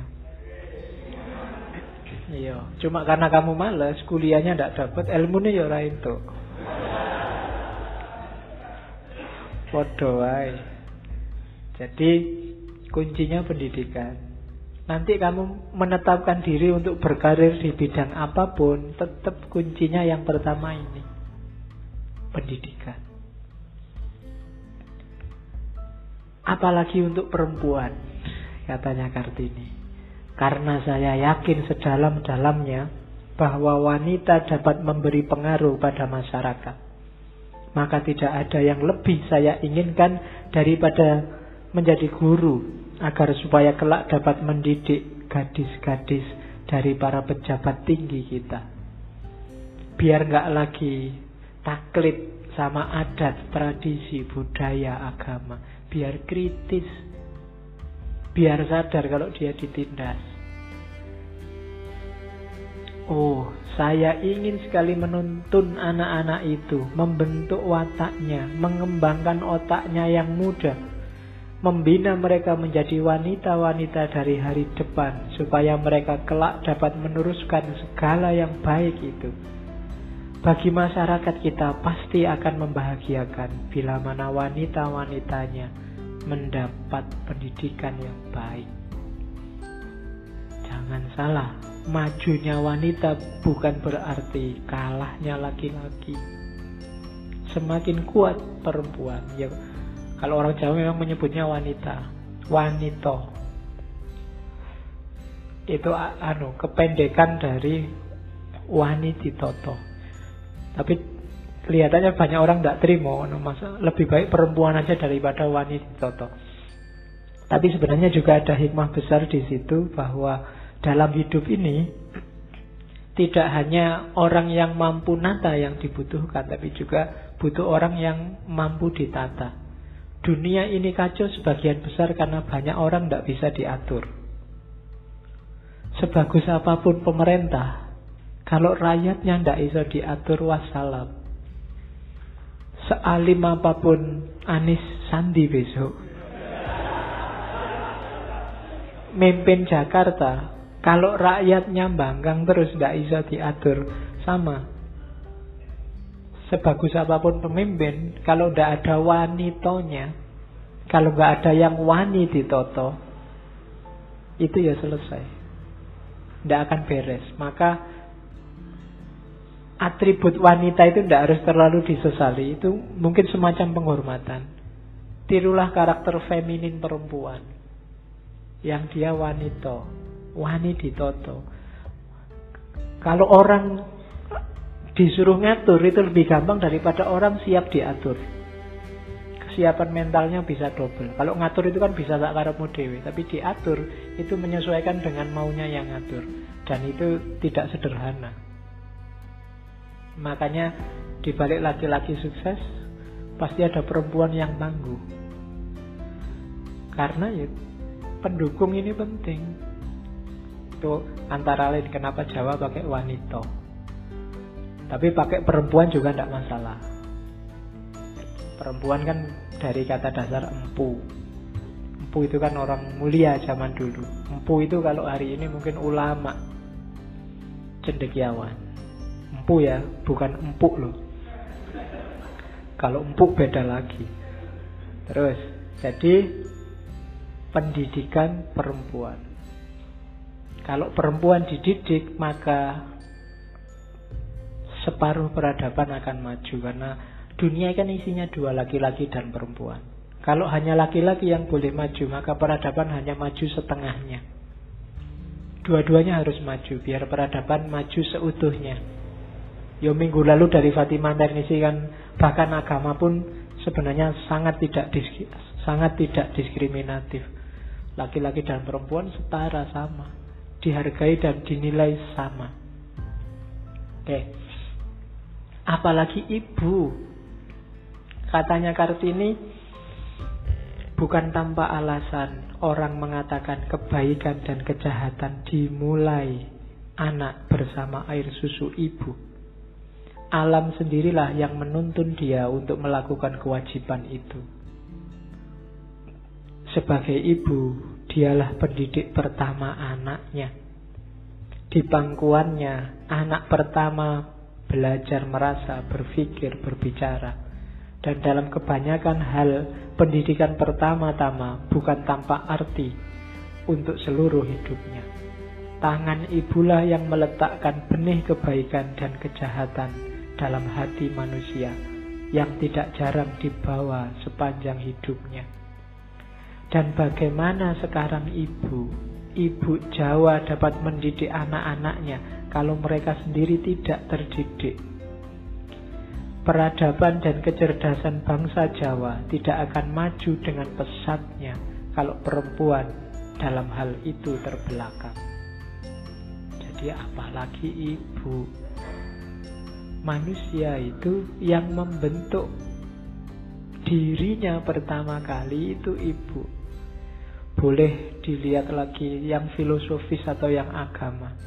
Yang filosofis misalnya kemarin ketika kita ngomong Lekong atau Freud atau nanti sebenarnya ada yang psikologinya Erich Fromm itu bagaimana peran ibu membentuk manusia. Kalian ini 90% sebenarnya yang menanam bibit watakmu, karaktermu, semangatmu itu ibu. Kalau nggak percaya silahkan diteliti sendiri. Jadi kalau ibunya tidak berkualitas, bagaimana manusianya bisa berkualitas? Wong ibu itu guru yang pertama. Jadi kalau ibu dipinggirkan, ya jangan menyesal nanti kalau generasi kita selanjutnya adalah generasi yang terpinggir dan lemah. Jadi kalau perempuan kita diskriminasi, kita singkirkan, kita kalahkan sehingga mereka lemah, ya jangan sesali bahwa generasi kita yang akan datang adalah generasi yang lemah. Karena ibunya yang megang dia pertama lemah. Maka justru katanya Kartini, ibu ini harus lebih kuat dan paling kuat. Dan, karena dialah yang membangun generasi. Jadi itu pendidikan khususnya untuk ibu dan ini suratnya kepada Profesor Dr. Gike Anton tahun 1902, dua tahun sebelum meninggal. Terus dan apa yang harus dididikkan yang paling penting katanya Kartini adalah pendidikan karakter. Pendidik ialah mendidik budi dan jiwa Kewajiban seorang pendidik belumlah selesai jika ia hanya baru mencerdaskan pikiran saja. Bahwa tahu adat dan bahasa serta cerdas pikiran belumlah lagi jaminan orang hidup susila dan mempunyai budi pekerti. Jadi ilmu ya penting, cerdas ya penting, tapi yang lebih penting duluan adalah budi pekertinya, moralnya. Bisa ngaji itu penting, tapi cinta ngaji itu harus didahulukan. Orang tidak bisa ngaji sekarang satu jam bisa langsung instan bisa ngaji. Teknik banyak. Tapi kalau orang sudah nggak suka ngaji, meskipun dia pinter ngaji, tidak ada gunanya. Itu yang disebut budi pekerti dulu. Mentalnya dulu digarap. Itu loh. Ilmunya banyak tapi tidak cinta ilmu mungkin ada ilmunya hanya dipolitisir untuk kepentingan-kepentingan sesaat, kepentingan-kepentingan tidak mulia. Itu namanya orang tidak cinta sama ilmunya sendiri. Pinter tapi kepinterannya dipakai untuk minteri orang lain.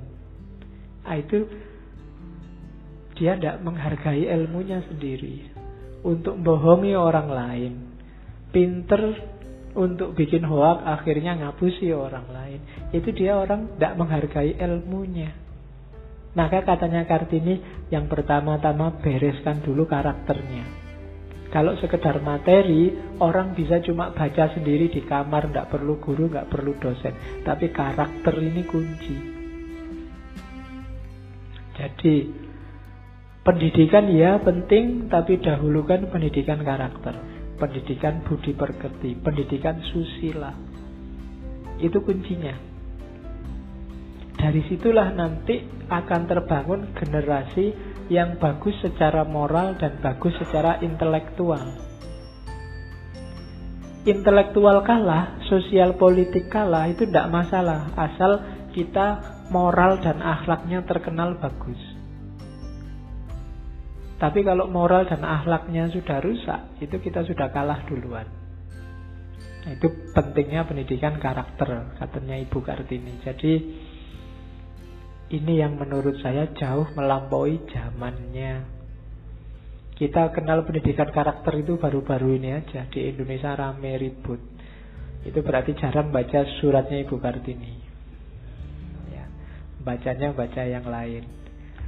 Oke, Terus yang pertama itu ciri kedua pendidikan itu yang penting apa? Yang membebaskan, bukan yang mengungkung.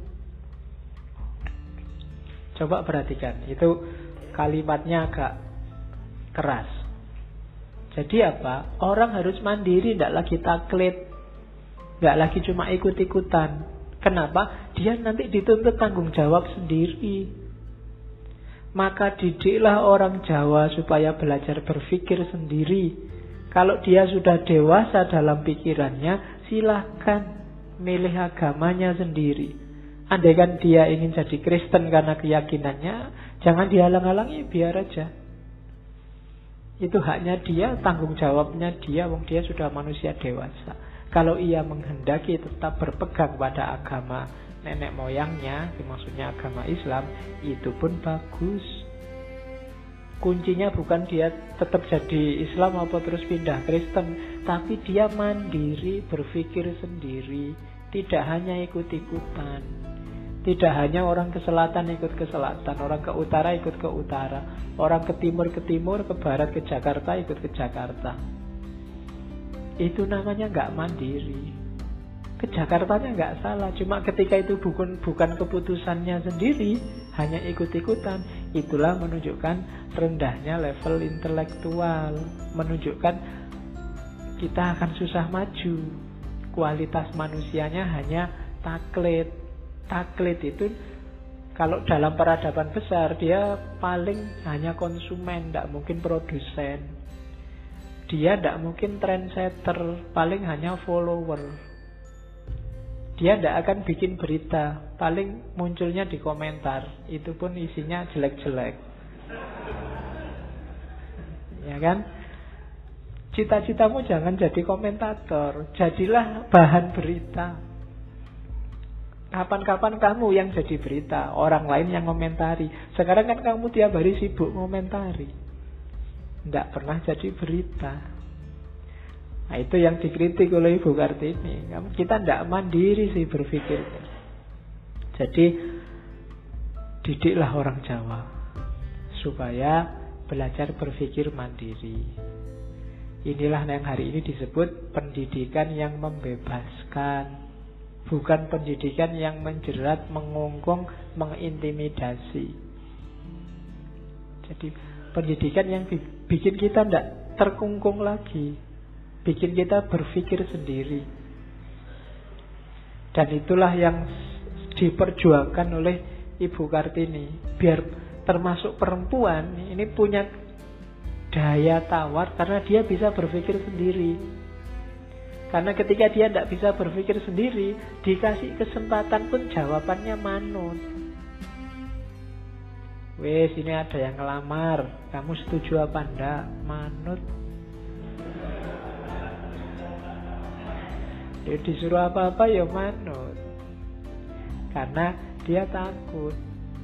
Berpikir sendiri itu lo takut. Takut salah.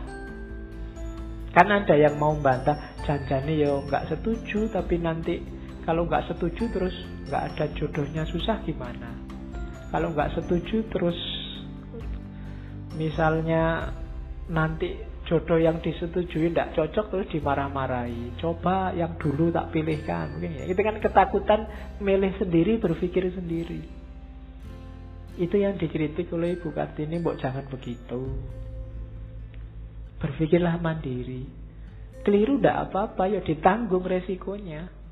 Kayak tadi, kok pindah Kristen? Ya tanggung sendiri resikonya, monggo urusanmu kok. Tetap Islam, ya Alhamdulillah. Kan begitu.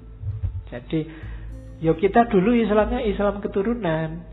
Tapi jangan biarkan, ya keturunan ya terpaksa jadi Islam, ya sudah Pak, enggak usahakan sekarang dasarnya bukan lagi keturunan, tapi karena kita memang benar paham Islam itu apa dan bagaimana. Itulah namanya beragama secara mandiri. Tidak hanya ikut-ikutan. Oke, terus ya. Ini praktisnya katanya Kartini sebenarnya ingin hatiku hendak beranak laki-laki dan perempuan sekaligus yang akan kudidik, kubentuk jadi manusia yang sepadan dengan kehendak hatiku. Pertama-tama akan kubuangkan adat kebiasaan yang buruk yang melebihkan anak laki-laki daripada anak perempuan. Jadi sudahlah kalau perjuangan apa-apa kok susah, anakku besok tak didik Kalian juga begitu, nek repot bingung ingin memulai perjuangan dari mana. Ayo bentuk anak kita masing-masing. Ya, ajari jangan diskriminatif. Ajari jangan melebihkan laki-laki dan perempuan. Jangan kayak tadi kalau nangis, eh cowok kok nangis kayak cewek aja. Jangan gitu. Ya boleh ada kayaknya tapi jangan kayak cewek lah. Itu boleh ngelarang tidak nangis tapi ya jangan kayak cewek. Emangnya kalau cewek nangis terus dibiarin aja? Kan nggak juga disuruh diem toh. Tapi kan nggak ada contohnya kayak cowok. Cewek kok nangis kayak cowok aja kan enggak Kan mesti sebaliknya. Makanya Sudahlah, nggak usah pakai yang gitu-gitu. Didiklah anakmu bahwa laki-laki dan perempuan itu sama, setara, haknya sama. Segala yang bau gender, yang konstruk gender itu bikinan. Boleh ya, boleh enggak. Asal tidak diskriminatif, asal tidak saling menafikan, meminggirkan, ya boleh jalan. Tapi kalau menyakitkan yang lain, ya sebaiknya direview lagi. Wong itu cuma kesepakatan, itu cuma tradisi. Jadi ini semangat feminis gaya Jawa model Kartini. Kalau tidak bisa ya anak-anak kita kita bentuk. Yang penting kan membangun generasi tadi. Setelah kita, itu kan bahasanya Kartini. Cukup aku yang ngalami nasib kayak gini, anak-anakku jangan. Jadi nanti akan kudidik agar menganggap menghargai laki-laki dan juga menghargai perempuan, menganggap laki-laki dan perempuan sama. Kalau ada laki-laki suka warna pink, tidak masalah perempuan suka warna hitam tidak masalah. Itu gender kesepakatan aja. Katanya siapa sih laki-laki nggak boleh pink? Jangan pakai pink kayak cewek aja. Kan itu sama aja kayak tadi. Jangan nangis. Seolah-olah warna-warna tegas yang anu itu harusnya laki-laki dan warna-warna pudar itu miliknya perempuan. Tidak ada teori begitu tentang warna, tentang pendidikan, tentang politik itu tidak ada laki-laki, tidak ada perempuan semuanya setara.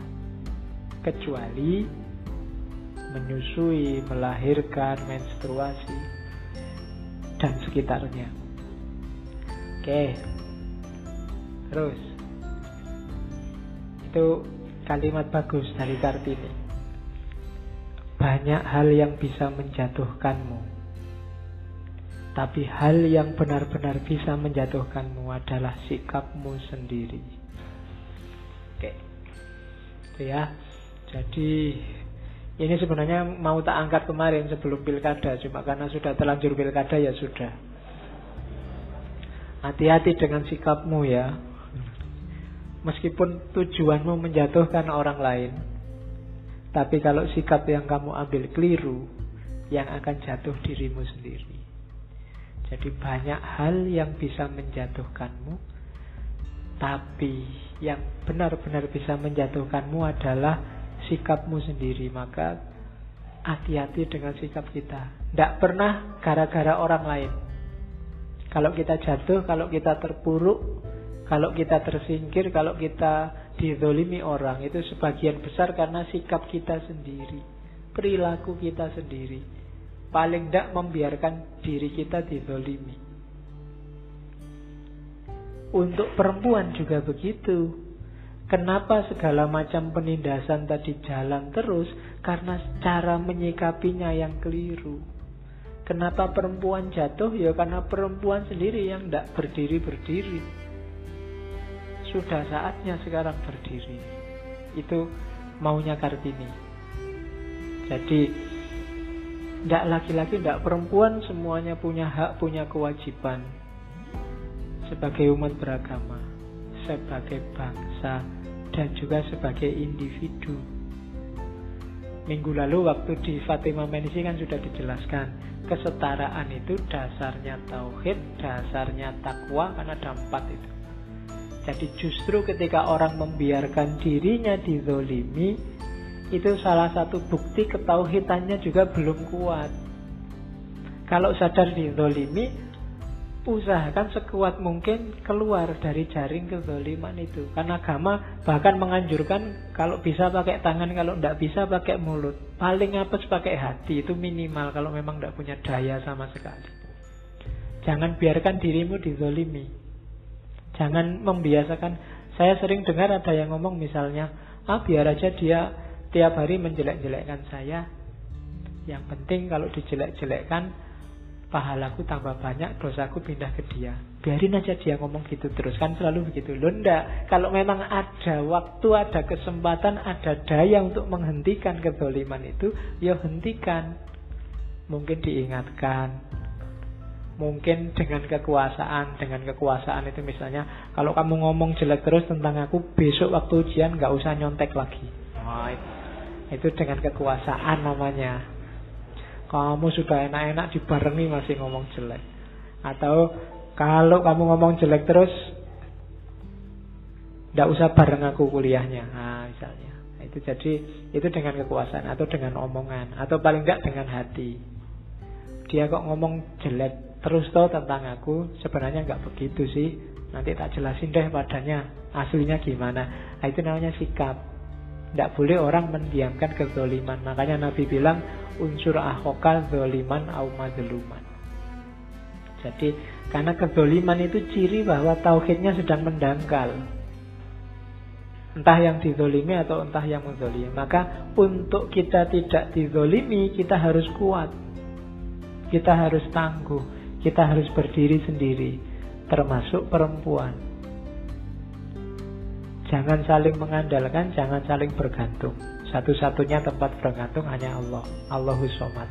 Laki-laki dan perempuan kerjasamalah untuk bergantung pada Allah. Jangan saling menggantungkan diri. Oke, Terakhir ini. Semboyannya Kartini cuma satu. Aku mau. Oh, itu cuma satu kalimat tapi maknanya panjang. Cuma dua kata. Aku mau. Itu aja. Bukan ku tahu yang ku mau loh ya. Itu nanti beda. Tapi aku mau. Itu menunjukkan ya mungkin bahasa Inggrisnya I will. Aku siap tarung. Aku siap berjuang. Aku siap menanggung resiko. Aku siap bersusah payah. Aku siap seandainya harus tumbang di tengah jalan. Aku siap, pokoknya aku mau. Nah, jadi carilah perempuan-perempuan yang tipenya Kartini. Kalau diajak apa pun dia, aku mau. Oke, yo. Yo maksudnya diajak berjuang, diajak apa? Ya, yo ngajaknya yo maukah kamu berjuang? Aku mau. Aku juga mau. Jadi itu semboyana Ibu Kartini itu foto sekolah keputriannya. Ini di ya, di bagian samping agak belakang bagian kiri kalau di kantor Kabupaten Rembang. Dulu tapi dan itu adik-adiknya yang ikut bantu ngajar di sekolah putri. Cuma ya tidak lama. Tapi setelah ini nanti muncul banyak sekali sekolah keputrian, sekolah keputrian yang lain. Jadi mungkin dari sisi isi perjuangan seperti besarnya sekolah kayak Rohana Kudus atau Dewi Sartika dan lain-lain mungkin Kartini kalah, tapi inspirasinya lebih besar.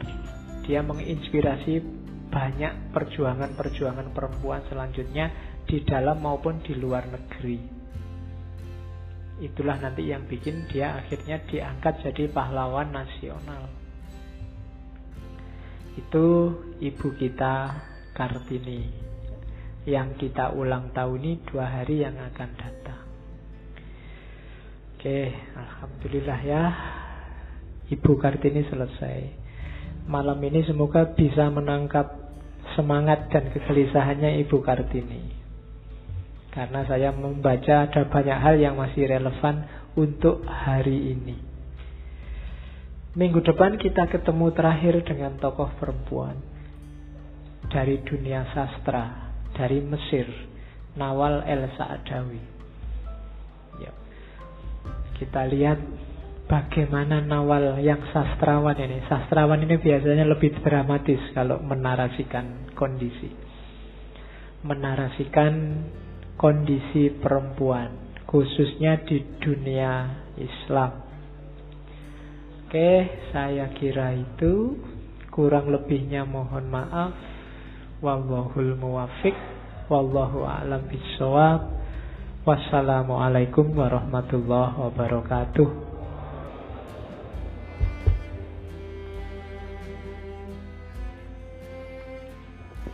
Terima kasih kami sampaikan kepada Pak Faiz yang sudah mengisi malam hari ini. Uh, kami minta waktunya untuk teman-teman sekalian, mungkin uh, ada santri yang baru ngaji ataupun yang sudah lawas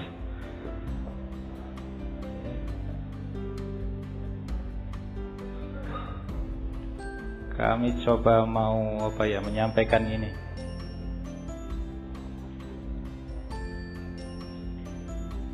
Ya, kalau di Masjid Sudirman ini selain ngaji, kami juga berusaha untuk apa ya?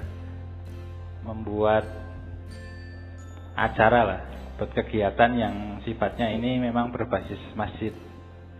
Nah, kalau di mungkin sudah sampai saat ini ngaji kita sudah kalau diukur dari ngajinya Haji Filsafat ya sudah empat tahunan dan kami beranjak ketika sudah ada ngaji kira-kira apa lagi yang bisa kita lakukan.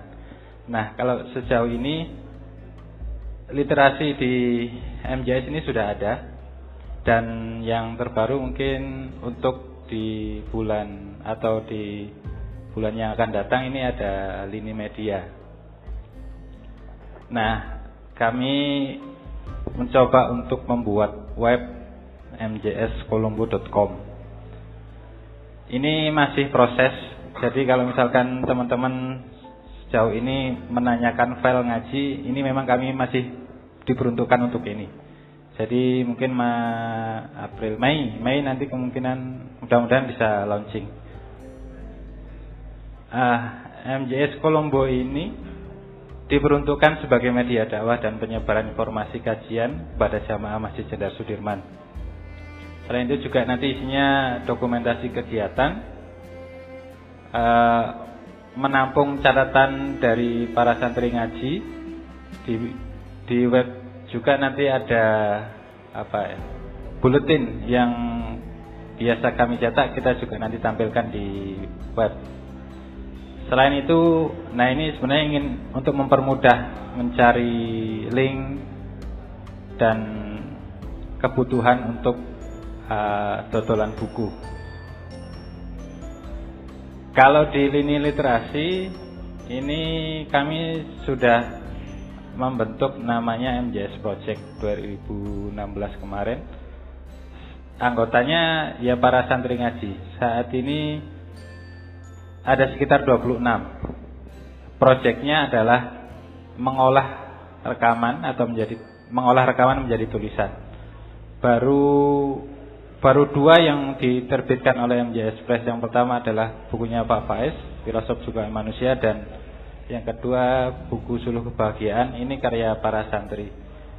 Nah, kami uh, apa ya berencana ingin membuat generasi kedua dari MJS Press ini atau uh, lini literasi ini, tapi waktunya mungkin nanti paling setelah Lebaran. Saat ini masih persiapan konsep gaya nih. Nah, selain itu kami juga punya partner untuk berkaitan dengan literasi. Kami bekerja sama dengan Perpus Gunung. Uh, penanggung jawabnya ada namanya Mas Agung yang tadi uh, mendokumentasikan ngaji ini. Nah ini Perpus Gunungnya alamatnya di Tekelan, Kopeng di lereng Merbabu bagi teman-teman yang ingin mendonasikan buku kami terima setiap Rabu malam Kamis setelah ngaji buku ya utamanya untuk anak-anak ataupun yang umum juga kami terima. Nah, itu saja